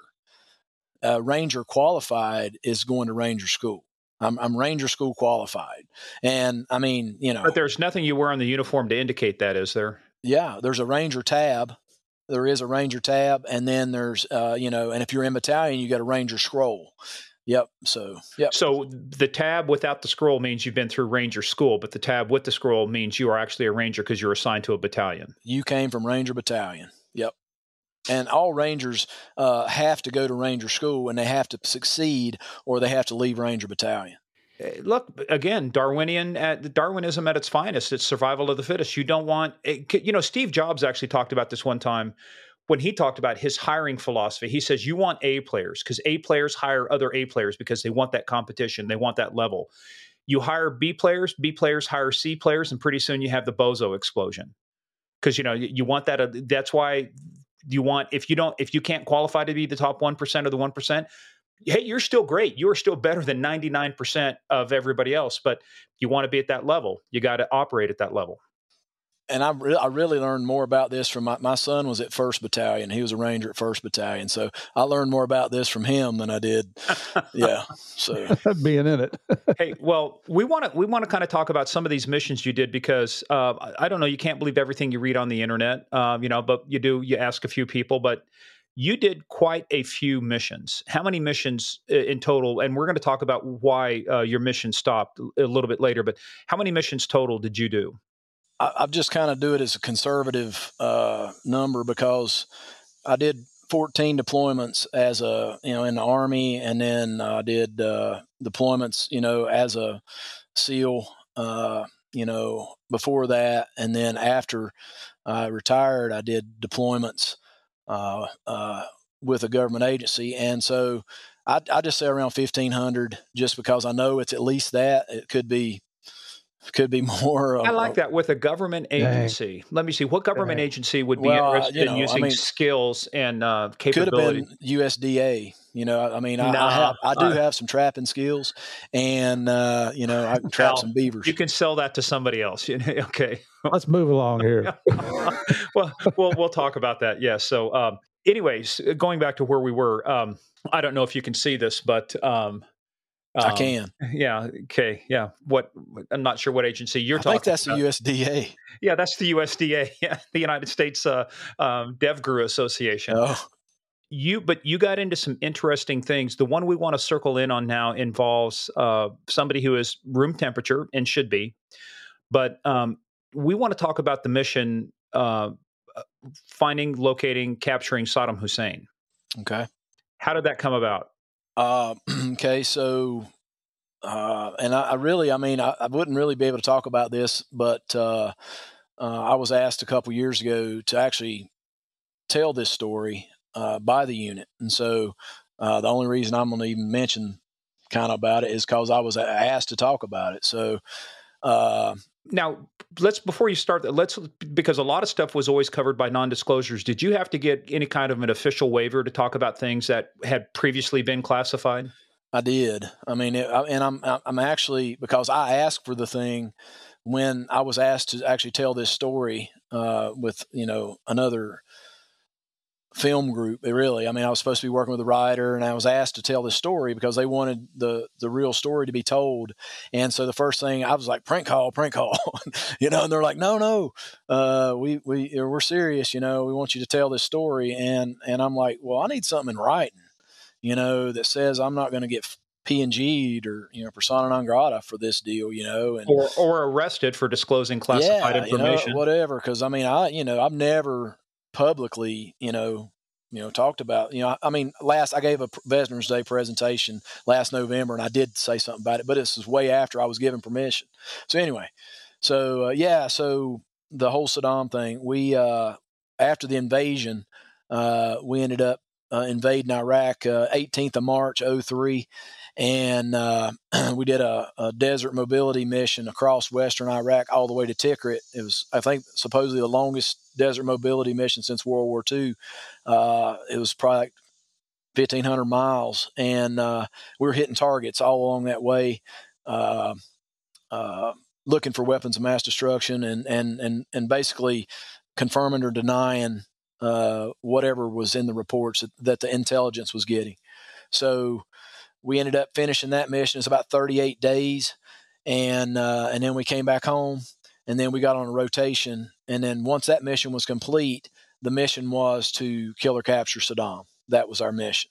And let's stop there for a second because we had this discussion beforehand. Because there's a reason now that you've got the legal authority to go after Saddam Hussein because uh, executive order. Uh, this is inside baseball for that vote, but it was issued that part of the National Security Act in 1947 and part of Executive Order 12333. The United States is not allowed to engage in political assassination. But Saddam Hussein had been basically declared a military target, right? Yeah. Um, but uh, I mean, he still had to be a threat. I'll put it that way. Yeah. Yep. So, yeah. So, yeah. So we were tasked with killing or capturing Saddam Hussein. I mean, that was our number one goal. And I mean, we were uh, once a squadron took our place, uh, then another squadron took their place. Then we were blown out to go back over to help them because they thought they'd found him, and they supposedly intel had it that he had hundreds of bodyguards and they needed some help. So we went back over probably September of 03 and then stayed for a couple weeks, came back, and we redeployed in October for our rotation, our normal rotation. Well, let's set the context a little bit for this too, because he was doing a lot of things. At one time, he was like part of his plan, right? He would stay in a different palace every night, or he'd go to different locations. I mean, he did. None of that was true. Yeah, and that's that's what I'm getting at too. Is I mean, they talk about if you listen to the news, it's like, oh, he had he had food tasters. He would go someplace every night. He had all of this. He had all these different things. What's the reality? He was in a small camp up along the Syrian border the whole time. And so uh, we ended up, we would take a picture from uh, uh, one of his palaces or whatever, had his whole family and had all his basically generals and, and whatever. And we take that on target and, and we get intelligence of where some of those people were. So we went out on a target one night, uh, ended up this guy come running at me. I, I hit him instead of shooting him and, uh, and, and basically knocked him down. We captured him and, uh, ended up being, he was the guy that, uh, was in one of those pictures. And our intel guy asked him, Hey, what, uh, uh, he didn't want to know where Saddam was at. He did, but uh, the guy wasn't going to tell him. You know, he goes, "Hey, who in this picture can tell us where he's at?" He picked out a guy in that picture that said, "If you capture this man, you will find Saddam." And so, our whole mission was to capture that guy, the whole rotation. And how long was a rotation? Three months. And so that was October. We captured Saddam in December. So, right. yeah. So that's fat. Okay, we fast forwarded to the end. Let's roll back. So October, uh, yeah, and then we, and then we then then we left. Uh, Pretty much. Well, but going back to that, what was it like on a daily basis? In other words, you were probably look. There had to be agency uh, assets over there. You had NSA. I mean, you had you guys were getting a full complement of intel from probably a variety of places. But what was the most valuable thing to you on your uh, daily operations? I'll tell you, it was it was honestly driven, unit driven.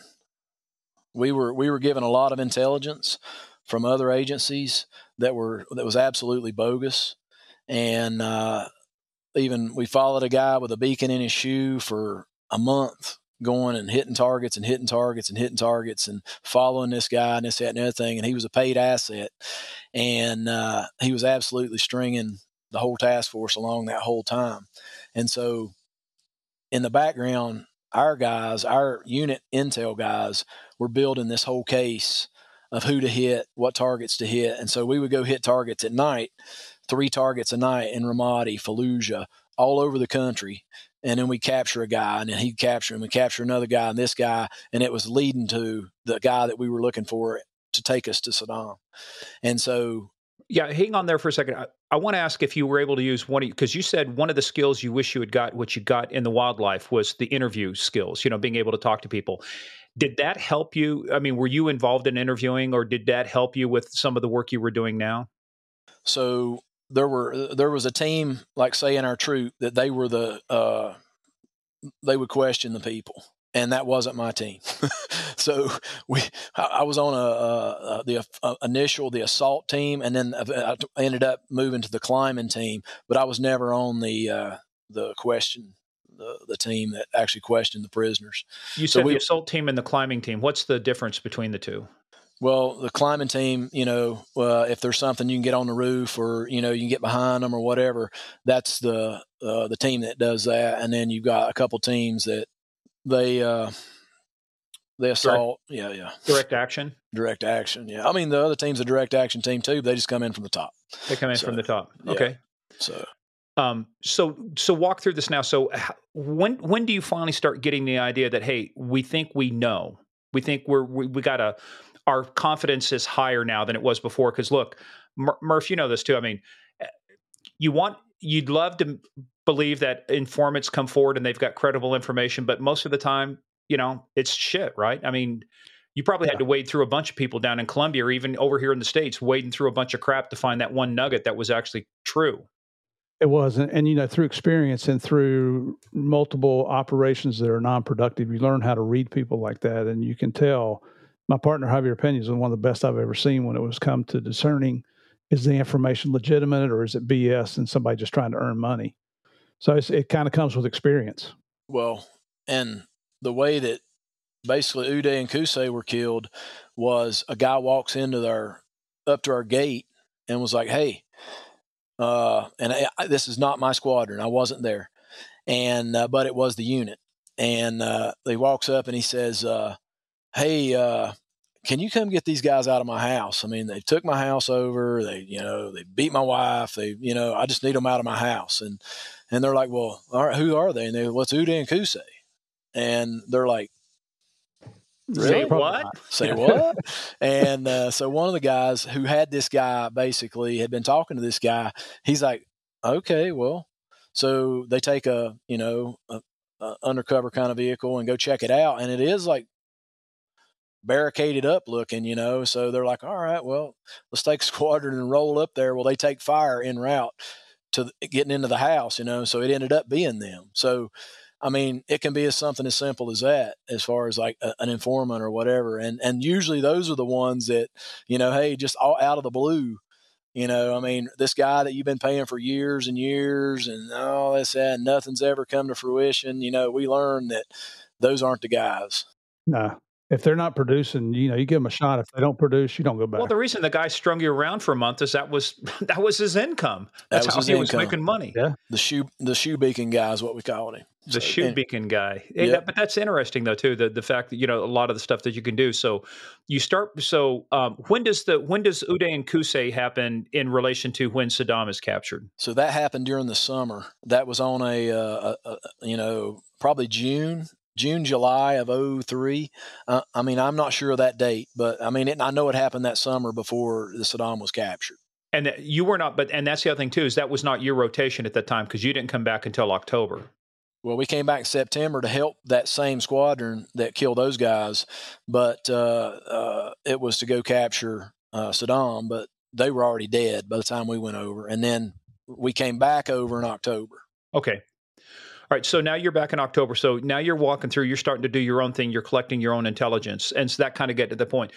At what point from October on, when is it that you finally start feeling like you've got a handle, like you're really starting to close in on Saddam, that you've got a good feeling that you don't know exactly where he is, but he's we feel really confident he's got to be like here, here, or here.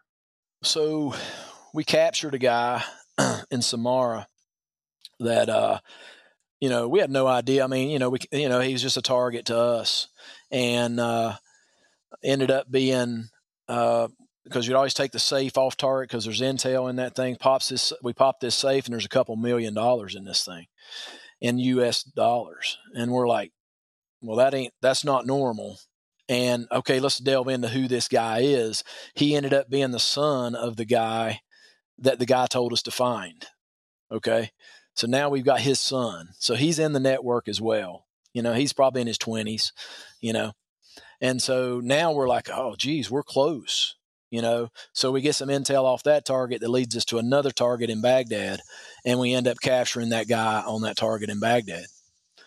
Uh, and a and a kind of a funny story with that guy was, uh, I breached the door this this side of the house, and then my buddy breached the door on this side. We go in, he goes into this side. They're clearing that side of the house. He looks under the bed, and old boy's in there with a toy gun under the bed with a gun. Damn. Oh yeah, a, a, a, real gun or a toy gun? It's a toy gun, and it has an orange thing on the end. Oh jeez. Oh yeah. And so my buddy's like, "Whoa!" you know, he almost shoots him, and he's like, "Is that a toy?" You know, and he drags this guy out. Well, that just happens to be the guy. You know, if he'd have shot him, that'd have been it. Who knows how long it would have took, you know, to got him. But that was the guy. So then they carry him back to the uh, detention center. We all go to bed, and uh, so they're they're they're interrogating people or whatever, and and and they're like, hey, well, you know, we need to know where this guy's at, you know.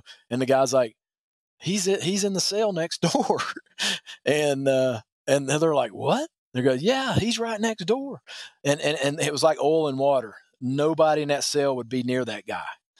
I mean, he was just like by himself in there, you know, and, and they like, that's him right there. The guy wouldn't even point him out. He, the guy was so mean and evil that uh, the guy that actually knew who he was, was wouldn't even point him out. And he's like, no, no, no. He goes, you, I'll tell you which one he is, he, you know, by around the corner. And they went and got him out there. So, and ended up, hey, you know, we got your son and, uh, you know, if you help us out here, we'll we'll help you out with him, and that's how that's how it happened. So, what? It, so, but that took you quite a while to get from that point, right? I mean, so how long from the time you guys started taking your own initiative till you got to that point with that guy in the cell? How long of a time was that? Once we uh, kind of I guess threw the BS flag on the shoe beacon guy. Probably uh, it, it probably we we wasted time with that guy for probably a month, and then so you figure November time frame, we really started doing our own thing and not worrying about the assets we were being given, and uh, it, it you know about a month, I think, and, and then now you start seeing some stuff. You start seeing some stuff connecting the dots, and our intel guy was just a great guy, a guy from Georgia, super smart, and uh, he was just he was on it, and he basically is he's the reason.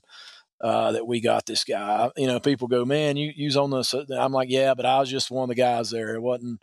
This ain't about me as as all humble people say but i mean but you were there though so but speaking of that so let, us get into like the last 24 to 48 hours before saddam's captured what kind of uh, operational tempo is going on at this time are you guys just constantly hitting things doing things or what's the lead up to this we i mean we're we're all over the country we're two to three targets a night is what we're doing and we're you know basically bringing them in uh, we work all night sleep all day back out all night sleep all day and then we ended up uh, with the scenario I just told you, we we we captured you know caught the guy's son two days later, capture him, and then they woke us up during the day after the night we captured him and said, "Hey, we're going to Tikrit." So we basically woke up like, "What? We don't ever get up during the day." and basically loaded all our stuff into our uh, uh, armored vehicles. We we drove around in and the six wheel Pandurs is what they're called, and uh, loaded up and drove to Tikrit daytime, which is normally what we don't do. Yeah, that's pretty mm-hmm. dangerous. Yeah, it's I mean there's IEDs everywhere and whatever. So ended up getting to Tikrit, uh, and then sit down with the other troop that was in Tikrit, which was actually our our real troop. We were attached to the troop in Baghdad just because they were short a team. All right. Well, there's more to it than that. So you arrive in Tikrit. So um, what happens from that point on? So then it's just a planning session of okay, showing showing this guy a map, okay, where you know, and he he basically says, hey, it's here, and so we set up okay. Now we've got uh, you know ISR footage of the place. Hey, this is how we want to do this target. There's two targets. There's a, uh, uh, basically a in route there's a target and then the, the, you know the actual the one that he actually ended up being on was further down the road and they're about a mile apart. So and when you say when you say when you're talking about it's here whatever what are you talking about? Is it a building a home a business? Yep so uh, it was a building the first target wolverine 2 i guess and then uh, uh, uh Wolverine One was actually just a, a, campsite looking small building with an overhang, basically, is all it was. Uh, just an open I guess, mud hut, basically, is what it was, uh, with a couple uh, cots in there, you know. And so that was the the main target. And since we uh, we were in like uh, our original uh, group's AO, they actually got that target, and then the group we were, had been with in Baghdad got the uh, second target. So the most likely one we ended up going on. So let's talk about that now. Did you guys take any fire uh, during this operation, getting up to that point? So we, uh, uh, so we it was pretty cold that night. We we went down. Uh, we stopped up the road just to you know let the fourth ID get their uh, uh, cordon set up around us so that nobody could escape that area. And uh, while we're standing there, you know, we're kind of like, hey, uh, I mean, you know, because everybody was kind of feeling, hey, I, I, think he might be there, you know. And uh, we had old boy with us. He was in the truck with a hood on, and and uh, uh, and I we we go, hey, what if he's there, you know? And you know, the correct answer was, well, if he's a threat, uh, you know what to do, you know. So we're like, okay, you know, so whatever that means.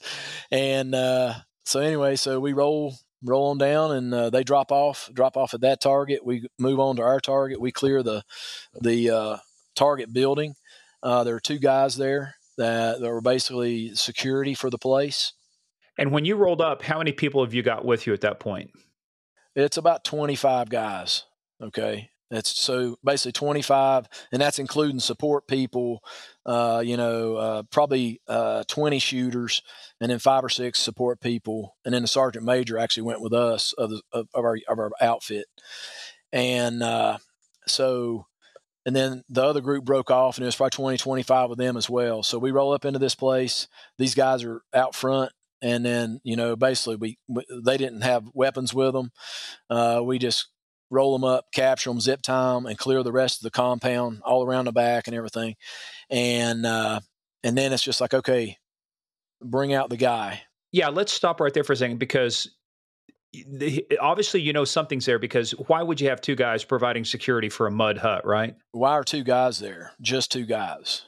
Yeah, I mean, you read that, it's like, okay, they're never just there's women, there's children, there's, you know, I mean, you never see that. So, you know, we had a good idea because the guy said he was there, that he was there. But, you know, that in itself, with them being there without anybody else there, uh, was suspicious. So automatically, you can't find him, bring out the guy, dehood him. He walks over to an area like right near that lean to mud, uh, mud hut thing and kind of kicks the leaves back and forth and he says, Well, he's right here. And uh, so we're like, okay. And we were actually, uh, my team was around the back of the house. And so they start digging. Another team starts digging this thing out. And, uh, uh, and they, they run into like a styrofoam plug. And so uh, our troop sergeant major calls us. He goes, Hey, we need you guys to get around here now. We might have something. So we came around and we're, we're watching this digging going on. So we're all standing here. And then they find this rope that's attached to this styrofoam plug. They pull this plug out and the sand kind of pours down into the hole. And it's a, it's a no kidding like two by three hole. And you can see bricks, you know, lining this thing going down in there. And we're like, hey, throw a banger in that thing. so we grab a nine banger and fire a nine banger into this hole. And, so and tell us what that is. You got a nine banger. What does that mean? So a nine banger is a flash bang that goes off nine times, basically.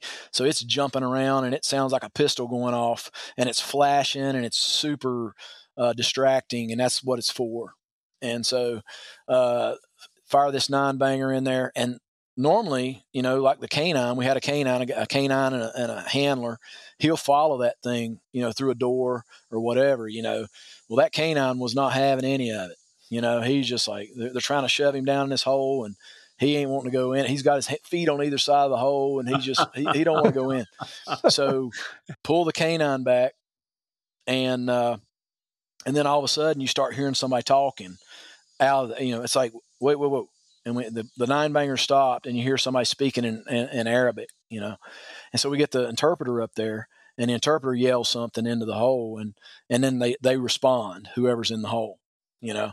So now it's like, all right, man, everybody's got their gun on the hole, lights on, you know, and, and, uh, uh, he, he says something else. The interpreter says, yells at him and he comes out and all you can see is like hands like poking up over the edge of that hole, and then you see his head come out of the hole, and it's just this big bushy black head of hair, and then so we reach and grab him by the hair and the and, and the hands and drag him back over the top edge of this hole, and then and I, I remember the, the the the guy bigger than me, I almost picks him up and like looks him in the face, and he's like, "Holy shit, it's him!"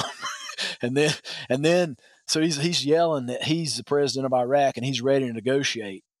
And then there's a a big Texan in our group, and uh, he just cold cocks him, boosh, you know, hits him in the mouth because you know he's struggling and fighting, and so he basically puts him on the ground. Well, now everybody's like, okay, so we gotta we gotta get him under control. So we're all on him now, trying to get him under control because he's pretty strong for an old guy, you know. And uh, uh, pull a weapon out of his. Uh, he had a Glock 18 on, fully automatic Glock, and uh, get him pinned down to the ground. And basically, uh, once that happens, uh, it's kind of like, okay, whew, we got him, but now that hole's not been cleared, you know. And so, you know, I kind of I've got my gun in his chest, but I'm watching that hole because you don't know what's going to come out of this hole, and end up, you know, hey, once he's secure, they've got him I kind of stand up and and one of the other guys he's trying to get in that hole, you know, but he's a he's he's a Irishman, and he's pretty thick Irishman, you know, and uh, he's got his kit on. He can't get in it, so. I, by this time, I've took all my kit off, my uh, magazines, my armor, everything, you know, and all I've got's my pistol. And so I'm like, hey, I said, hop out, let me get in there, you know. So he hops out, and I jump in that hole, and so I get down in the bottom of that hole, and I'm like looking at the you can kind of see because you know eh, the, lights everybody's shining down in there and it's a t intersection at the end of this like probably eight foot run you know so i'm, I'm sitting there watching and i'm like hey so i kept a gun on it i'm like hey give me another pistol and so a guy hands me down a glock i've got my 45 and a and I'm just kind of like, okay, it's kind of Boondock Saints, you know. I kind of cross my pistols and I go to that T intersection and I just kind of clear the intersection. But luckily, it was only about six feet, you know, three feet either way, you know, and then so it was all clear, you know, but we didn't know what was in there. So, and then I, and, and at that point, they hand me down a camera. I just do all the footage that you saw on Fox News. Well, there you go. There, your photography training finally pays off. It paid Yay. off. Yay! hit play and it worked. and uh, yeah, so all goes back to that training. There and so anyway, so I did the video, handed it out. They sent that right away off to Fox News, I guess, and I just started handing his stuff out, you know. And he had a bunch of cash in there and a couple Real AKs. quick question: There's been a couple stories out there. Was there somebody named Samir there? Yeah, he was the Terp. Did he? Um, is he the one? Did he punch Saddam? I, I mean, maybe once he was laying on the ground and held down, maybe. But uh, I know there was a female interpreter there screaming and kicking and trying to scratch him and everything else. And we had to oh, restrain her. Why? You know? well, it's just because she was getting in the way, you know. I mean, we, we were trying to get the guy, you know, under control. And, you know, I mean, and that involves did, like. But put, why did she want to attack Saddam? Because she was a Shia. Oh, gotcha. Yeah. I mean, you know, yeah, that's that's the to- story we were told, you know, and so, but she was not happy with him, and so yeah, she was fit to be tied, and so we had to basically get her off of him, you know, and because it was a lot of screaming, and I mean, it's a high energy moment. Uh, don't get me wrong. I mean, it's I, am saying it like it's, but it was electric. I mean, it was like holy smokes. Well, I know? mean, it's like you're talking about too. It's like you got to be careful because you don't want to get too itchy of a trigger finger. You know, shit's going down, but one round goes off, like you said, like the guy under the bed you know half a second more uh, you would have had a dead guy and it would have taken you a lot longer to find out what was going on. Yeah well i mean you know and and i think it was better we ended up capturing him. I could have shot the guy you know but uh, they actually ended up i mean you know his own people had Tried their ju- had their, had their justice and they hung him on my birthday like three years later so You're, on your birthday? On my birthday yep december the 30th 2006 Happy so, birthday. That's your birthday? I didn't know that. You're awful young, man. no, I mean, oh, different year. I get different, it. Different year, yeah. but uh, yeah, uh, yeah, that was, uh, but the same day. And they smuggled, and somebody, the other thing too, right? That was a little bit of controversy. Somebody smuggled footage of him being hung out. There wasn't supposed to be any cameras inside there, but somebody was able to, you know, covertly bring a camera in and capture that it didn't look like a very professional job. I saw the I saw it, and I mean, you know, couldn't happen to a meaner guy though. You know. There well, you hey, well, look for considering the things that he did, Kude Use did to the soccer team. You know how they killed people and stuff. Yeah, so you had a guy who couldn't understand how to tie a knot correctly, and he had to hang there an extra couple minutes. I got to tell you, I just don't feel any sympathy. It's not there. I got a buddy that's uh, was a DOJ attorney, and he was a JAG in the army, and and uh, he was one of the people selected to go in and watch the execution. You know, and that's I mean, hell, that's a memorable event for somebody like Saddam Hussein. This is just a mass, mass, mass murderer. You know, bad as bad as as bad as, if not worse than Pablo Escobar. And so I, his name's Mike. I said, Mike, so what'd you do afterwards? And he showed me pictures of, of things there, and he said, you know what? We all went out and we enjoyed cigars. We celebrated. I, I was going to say he probably applauded and you know yep. walked out. Proper, proper way to take care of. Hey, so the stuff that you brought out of the spider hole, what all? Uh, money, weapons, anything of other evidentiary value down in there that anybody was able to use? Uh, really, I mean, he had cigars. He had uh, Monte Cristo or Cristal, Cristalis cigars, uh, Cuban cigars. He had some Romeo and Julietas. Uh, he had uh, I don't. I think it was like seven hundred fifty thousand dollars in cash in a in a K in a like a little uh, trunk, a little green trunk. I just handed it up, and I guess they handed that off to the the fourth ID guys. And what was funny is I remember our sergeant major uh, looked at like the fourth ID colonel and he goes, "Hey, you just captured Saddam Hussein," and the guy was like, yeah. You know, I can see that. You've just captured Saddam Hussein. What are you going to do? We're all going to Disney. yeah. right. Yeah. So that so, was December 13th. Now, when, how much longer were you in country before you rotated back? We were there another probably two or three weeks. So we were still hitting targets and, you know, uh, you know, we were going after the rest, you know, more in the deck of cards.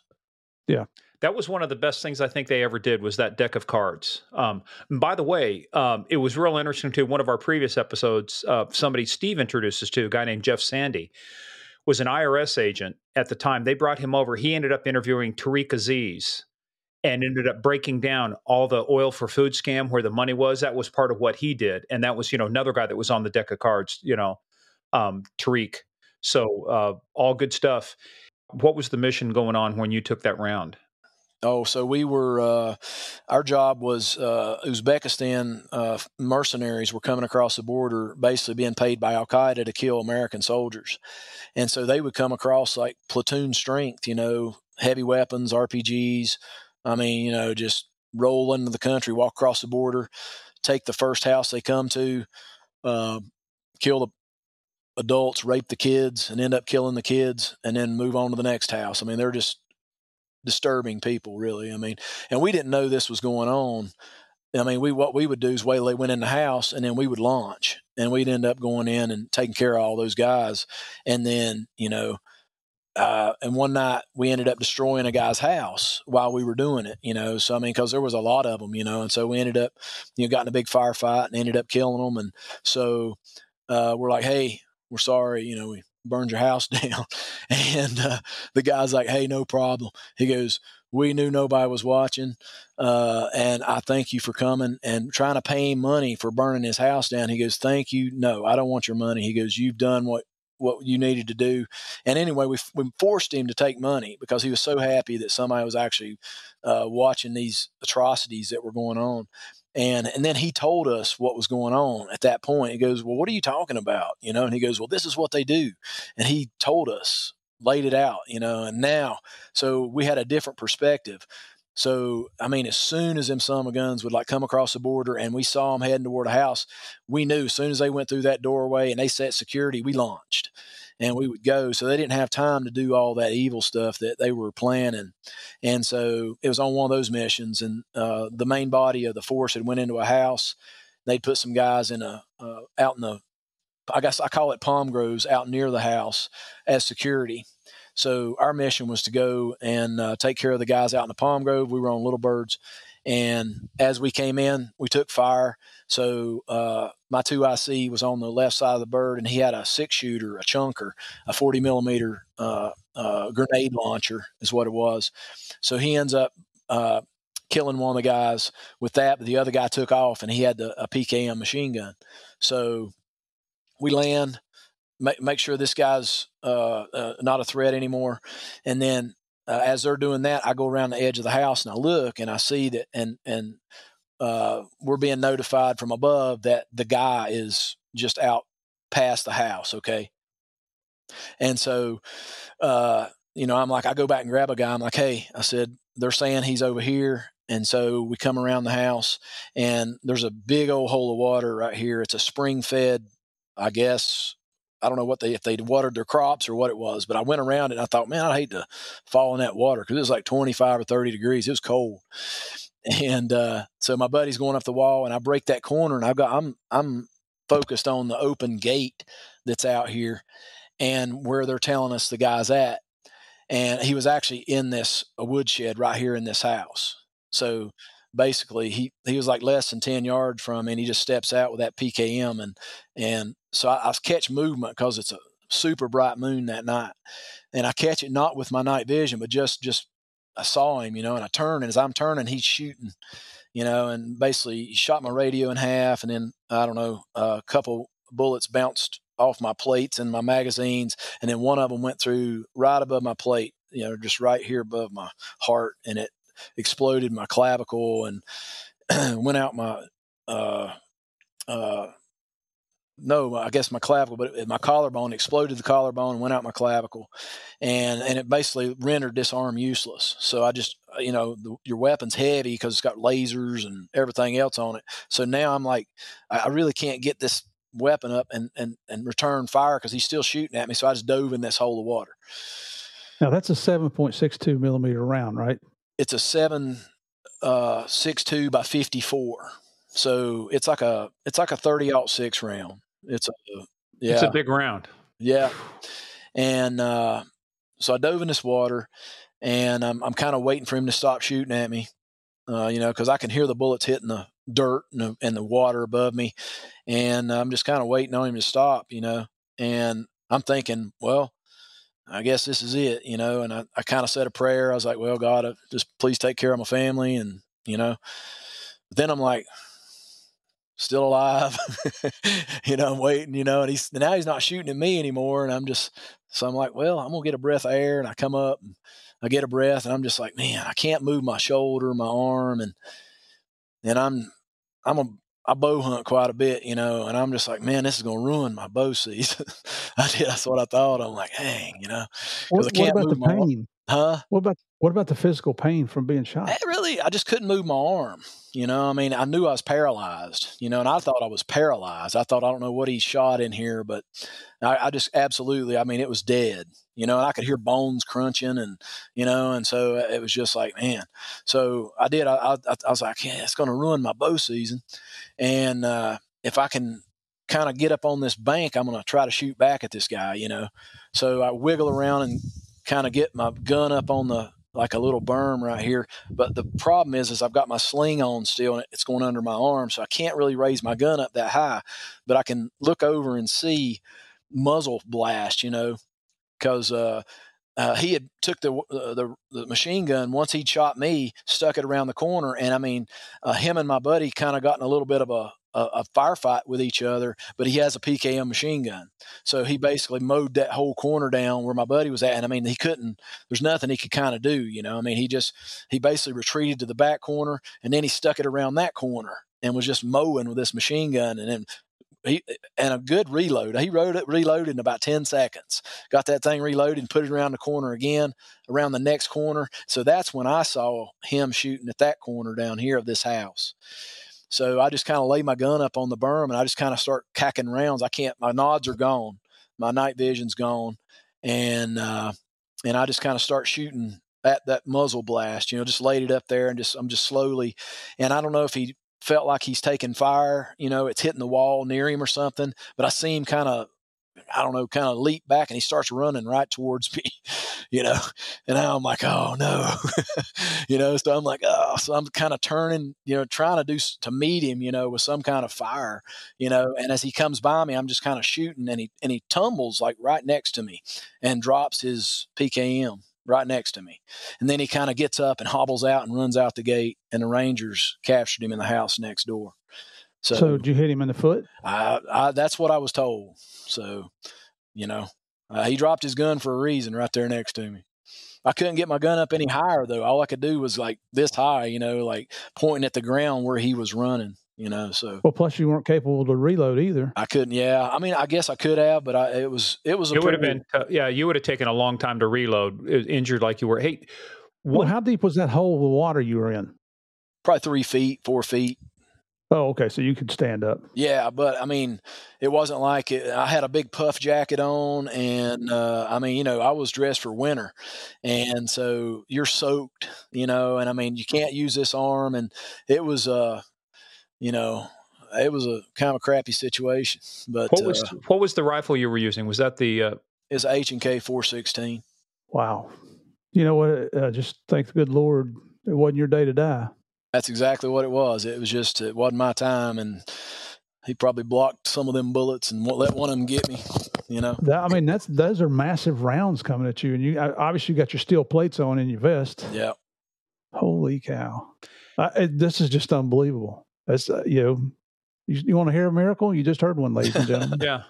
Well, yeah. The other thing too is just like you said, it's not wasn't your day to die, brother. Um, but at, but this is going to be a long road back for you now at this point because, like you say, you've got.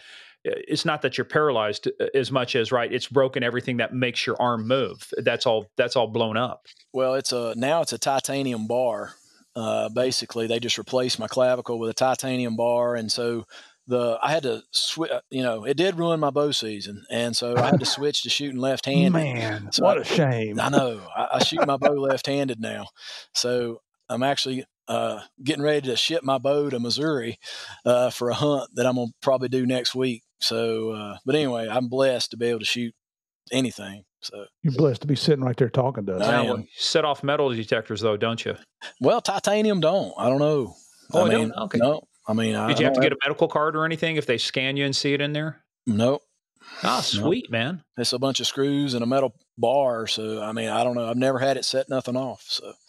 Well, but talk about your rehab though. How long did it take you? Um, uh, because I mean, obviously they they evac you out of there. They're going to take you, get some initial medical care for you. But how long does it take you from the time you're shot till the time you can kind of function again? Uh, I'll be honest with you. I mean, it was six months. Um, before I could even raise my arm. I mean, you know, I mean, I had a really good rehab guy at the unit, uh, Scott, and he basically got me back to where I could actually raise my arm and, and make me feel like I could maybe I could come back, you know, to doing stuff, you know, and and uh, but it's it. I'll be honest with you, the rehab's ongoing because that the bullet went through the brachial complex and it and it messed up a bunch of nerves. It missed like all the arteries and all that, which if it had nicked one of them, I'd be dead but uh, it did hit nerves and stuff. And so the pain actually is not here; it's like in my shoulder. And so, can can you get your arm up above your shoulder? Yeah, I mean, I, I can. You know, it's it's not as straight as, of course, this arm, you know, but it's it's pretty good. I mean, you know, it's my new hundred percent. I'll say that. There you go. Yep. Well, we aren't we aren't getting any younger, are we? No, no. And I mean, it hurts a little worse kind of every year. So I don't know. Um, I'll be in pretty bad shape probably in 20 years, but hey, uh, welcome alive. to the club, buddy. so, um, what? So let's talk about how long they keep you on active duty until what point? Um, so basically, uh, I rehabbed from 2011 until uh, I retired in 13. So I took the uh, uh, a job in operations where I was setting up you know exercises and whatever uh, while I was rehabbing, and uh, and I came on right getting close to 20 years, and they're like, well, I mean, you can you can retire normally and get 50% retirement and be taxed, or you can retire medically, medically with 70% retirement and no taxes. Wow, I, you know, I think I could figure that I was one like, out. I'm no, not a smart man, but I yeah. think I'll take that one. So, wow. Yep. So I went ahead and medically retired right, right at 19 and a half years. And what percentage did they give you of disability? So when I first got out, it was 70. And, uh, and then, cause I'm just like, well, wait a minute, you know, I know people twisted their ankles, got a hundred, you know, and so, uh, I, I kind of went back and they, they reevaluated and, and looked at my range of motion and, and, and plus two, I've got like, uh, I've had to have knee surgery. I had to leap off a building one time that was getting ready to blow up. And so anyway, so, uh, they found a few more things wrong with me than they thought. And so I'm at hundred percent. So. And, and that, you, know, you that, earned every oh, bit of it, pal. Just you're not kidding. I just that that burns me up here, and you know that our heroes go over and are, you know what you went through, and not just you, all the thousands of people before you and after you, and you got to go fight to get that disability. Yeah, I mean it's it's a it's a process. I mean, you know, I mean, I don't know. I, I was just like, well, I mean, uh, anyway. So I, I, feel I feel blessed to be uh, where I'm at in life right now, and and uh, you know I don't have any complaints. Well, you don't get out of this that easy. Hold on a second. Nope. So, um, how many Purple Hearts did you get? I've got two. How many Bronze Stars? Seven, and then uh, a couple, couple for valor. I mean, you know, but they don't play it down. This is a, you, you are a freaking American hero, brother.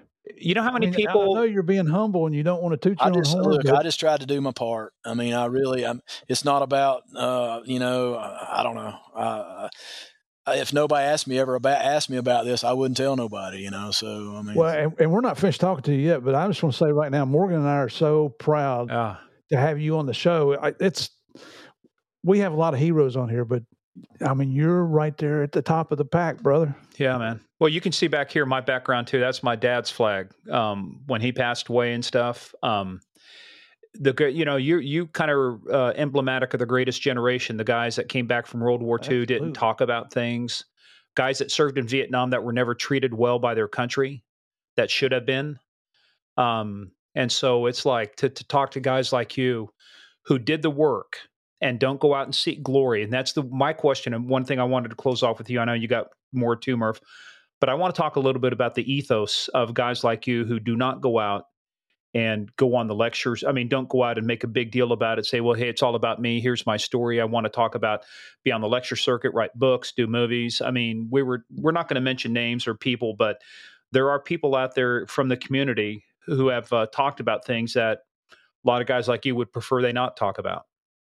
Yeah.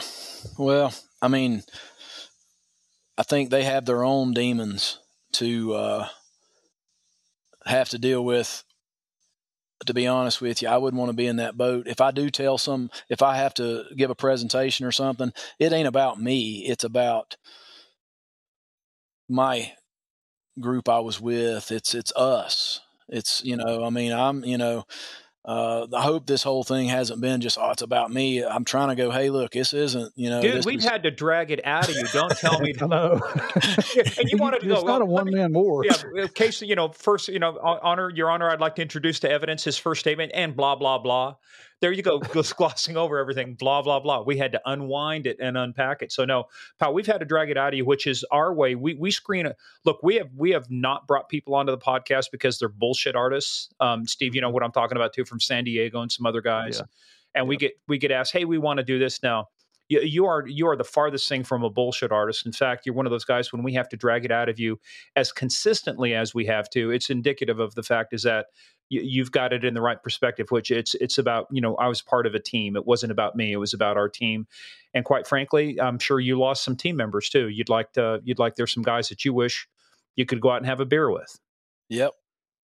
Well and, and just so our listeners know kevin didn't reach out to us um, morgan and i and javier were all represented by united talent agency and, and javier and i use United, uta speakers bureau to book corporate and different events for us and Dave Buchalter, we give him a shout out. He's he's our agent, and he gave me a call, and he's like, "Hey, there's a guy you've got to talk to that would be perfect for Game of Crimes."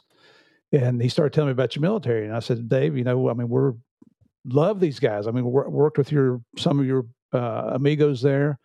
I said, "But you know, we're focused on law enforcement." He says, "Oh, that's what you're going to like about this." He was a North Carolina wildlife officer.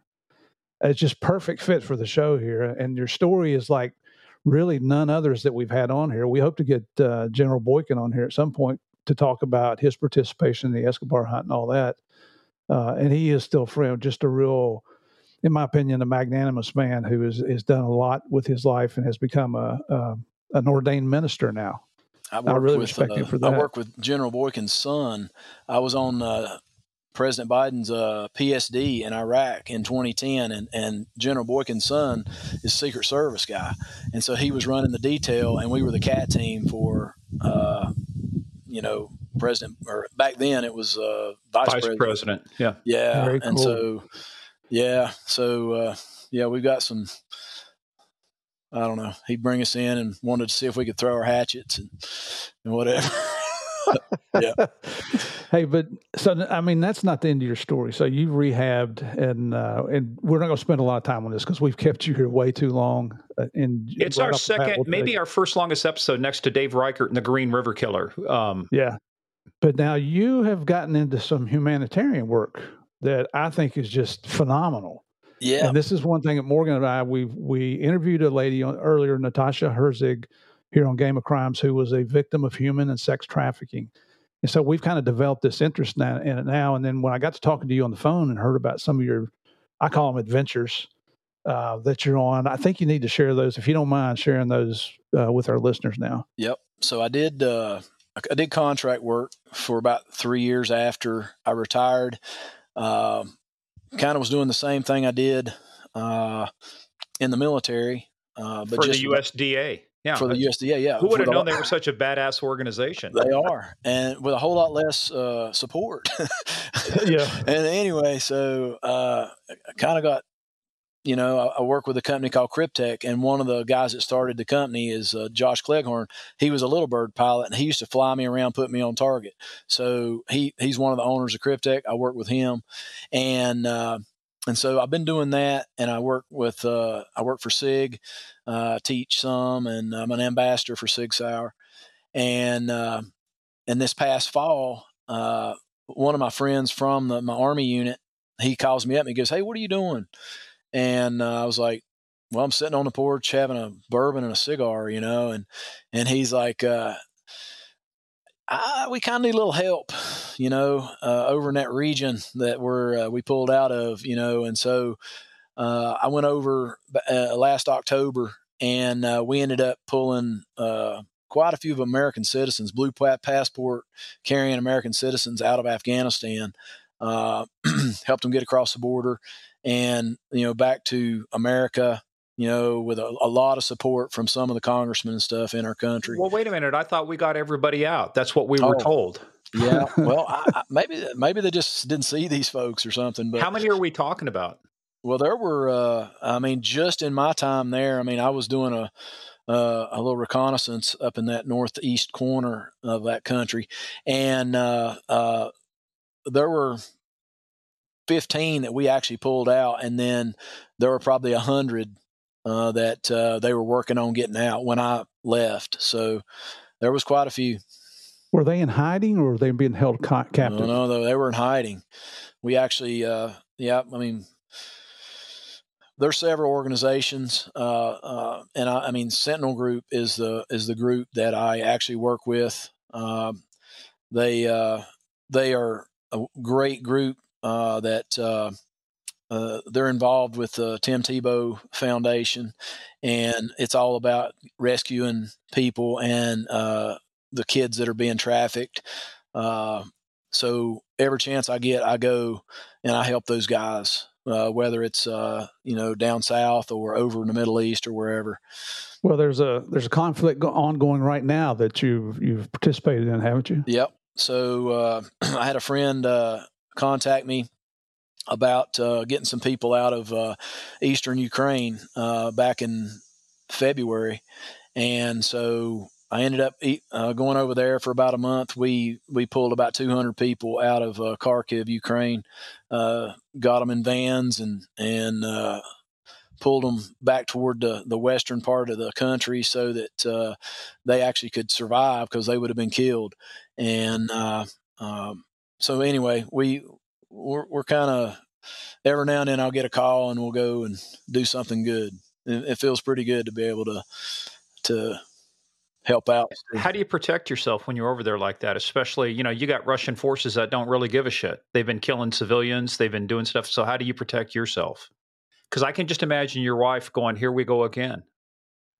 Yeah. Well, in- in addition to a lot of prayer, Yeah. So yeah, there's a there's a bit of factor right there where you know, okay, you know, part of the time we're armed and part of the time we weren't, you know, and so, but Because if you're armed, they would consider you a combatant, right? w- w- either way, if you're an American and they get a hold of you, you're a You're a combatant. You're- yeah. So, and and the, and the I guess the it isn't the Russians really; it's the people that don't know you're there. So having a good uh, interpreter and having the forces that you're there to help some of those guys with you, they can kind of go, "Oh no, no, these are you know Good guys. These are the good those guys. are good guys you know it's not the yeah so i mean that's the key right there is to is to not just be winging it you know like hey i'm gonna wing it and go in here no you need a support system you know and so uh, we had some uh, pretty good support from the highest levels over there and so uh, that helped us for, to actually be successful on that mission I tell you what, man, I've, I've got goosebumps just sitting here listening to you. It's um, and as a fellow American, I can't tell you how proud I am of you and the other guys that you've worked with, and uh, you know some of the we have in common, some friends that we have in common, and and we're tickled to death to have you on here. This is I, I predict now this is going to be one of the highest rated yeah. podcasts we've ever well, done. if it weren't for the fact that both Murph and I have small bladders, I mean, we'd keep this thing going. I'll tell you, there's so many stories we could get into, and this this is unique too because for one thing, we're at four hours and about 43 minutes now. We have gone on longer mm-hmm. than what we anticipated. But the other thing though too is um, there is so much stuff here that we could not even dive into. I mean, we spent at least a good first two hours just going through your SEAL training and DevGru and just getting mm-hmm. to that point before we started getting into the wildlife stuff, before we started getting into the what was that called again, Murph? Special Mission Unit, something about Alpha, Beta, Gamma, Delta. Can't you know? Yeah, it rhymes with like it, it, rhymes with Smelta. Hey, by the way, Delta Dental is my dental company too, so we've got something in common. I'm a member of Delta too. Hey, me too. I, I, that's my dental company. Yeah. So. Hey. well, hey, I got a coffee mug. yeah. and, uh, it doesn't exist, Murph. Doesn't exist. You bought uh, that in the black uh, market somewhere. Well, you know, back then they didn't. You, they didn't. Nobody would even acknowledge. The government wouldn't acknowledge that group. No, you know, I was doing some training. Um, I, I, got the first set of business cards from guys that from the No Such Agency. The first time they mm-hmm. were ever allowed to hand out business cards. Wow. St- I mean, still a collector item. It's like they didn't know what. I said, "You guys don't know how to do business cards." Yeah, this is the first time we've ever done them. Yeah, you know. I think I've got a shot glass from them up here. Yeah, somewhere up there. Hey, but but seriously, yeah, no, the, the time has flown by, and it's we we just got to figure out a way. I'll tell you what. Here's what we need to do. This is this is uh, uh, this is your new set of orders uh, here. Um, you retired as what a master sergeant? I did. All right, Master Sergeant, new set of orders. We're going to bring you back, but we want to talk about the operations that you guys are doing to uh, bring people out uh, from Ukraine, some of the stuff uh, in that area that you used to operate in. What, you know, because what, what we'd love to do is talk, because to me, those are, that it tail, it it's dovetails into nicely into what we're doing because th- those are crimes. What the Taliban is doing mm-hmm. to their people, what Russia is doing to the Ukrainians. Um, it just to me, and quite frankly, they are. They're war crimes. What they've done to these folks are war crimes and we've got to we've got to show the highlight the good work that's being done. So we'll cut your order soon we'll send them to you uh, don't worry there's no pt test involved in this uh, no water. You want it's just a little just a little uh, compass course don't worry. Yeah, and, and, we're gonna we're gonna come out there and meet. So you just it's just a little ways down the road from where you're at. We'll all meet. So okay, we'll be in Greensboro. I got a place you guys can stay. I got a friend's house. It's close here. So. Oh man, um, you know, as a matter of fact, I, am gonna be in Greensboro next week. We're speaking at a conference there not too far away. Yeah, I was just you. down in Raleigh actually. So uh, who knew we were so close? But just I just need to know where my fallback position is. Should shit happen up here in Northern Virginia, um, fallback position. We've got a place in North Carolina there, Murph. There you go. Absolutely. Yep. There's uh and and and two, we know that we have kept you much longer. We're going to shut up here in just a second, but thank your wife yep. for allowing us to take up five hours of your time because I know she's probably in there going, "Are you taking me to lunch or what?" She she came out with a note a minute ago that said something, and I didn't have a clue what it meant, and I was like. I just shook my head and she walked back in. You're a so. wise man. My wife is sitting over here too. She went out and did some shopping. Um, and I, I said, Hey, we'll go out to eat in a minute. She goes, That's a good idea. yeah. Uh, well, we we got the pool builders are here. We got an electrician coming in. We got some guy Screw to them. This is more important. She's dealing tell, with all. Yeah, tell those people to go off. Just, just they're always the heroes. They're always the heroes. Hey, well, dude, I got to tell you, people can't see this, but this is me saluting you. Um, uh, sailor and soldier, thank you for your service to the country. But more, as well as that, but the you bled for this country, you lost friends for this country, but you're still doing stuff for this country. No matter what's going on in the world, you're still doing stuff that's helping people out and that's because you're at, at, heart you're still a warrior, brother. So this is us saluting you. Hey, uh, and right back at you, man. Thank y'all. I think the good Lord uh, gives us all special gifts. He gave you one of service to mankind. I, I can't say thank you enough, man, for everything you've done. I hope that we get the opportunity to meet in person someday. Um, why don't even send you a little gift in the mail here just to just to waste your time. I hear you. But a true, true honor, true Murph, American. The last time you sent American something through the mail, they returned it because it was the wrong size. You sent them one of your used thongs, so don't do that. Don't tell him. Don't tell him. well, hey, I appreciate you guys uh, uh, actually thinking of me to have me on here. And uh, are you kidding, been, man? It's uh, what we what we've done is paled in comparison to what you've done, and it's like we're just honored that you would spend your time with us, so we can let. We just our goal is we want to let everybody know, and just what kind of heroes there are in this community, men and women who serve, you know, day in and day out. That their stories never see the light of day because they, they have the warrior ethos like you, which is it isn't about doing something so you can go write a book about it or have a movie done about you. It's about doing it because that's what you were born to do. All right. Well, I appreciate it. All right. God bless you, Kevin, and your family. Don't go anywhere. You guys hang on for just a second. Everybody else, stay tuned for the debrief.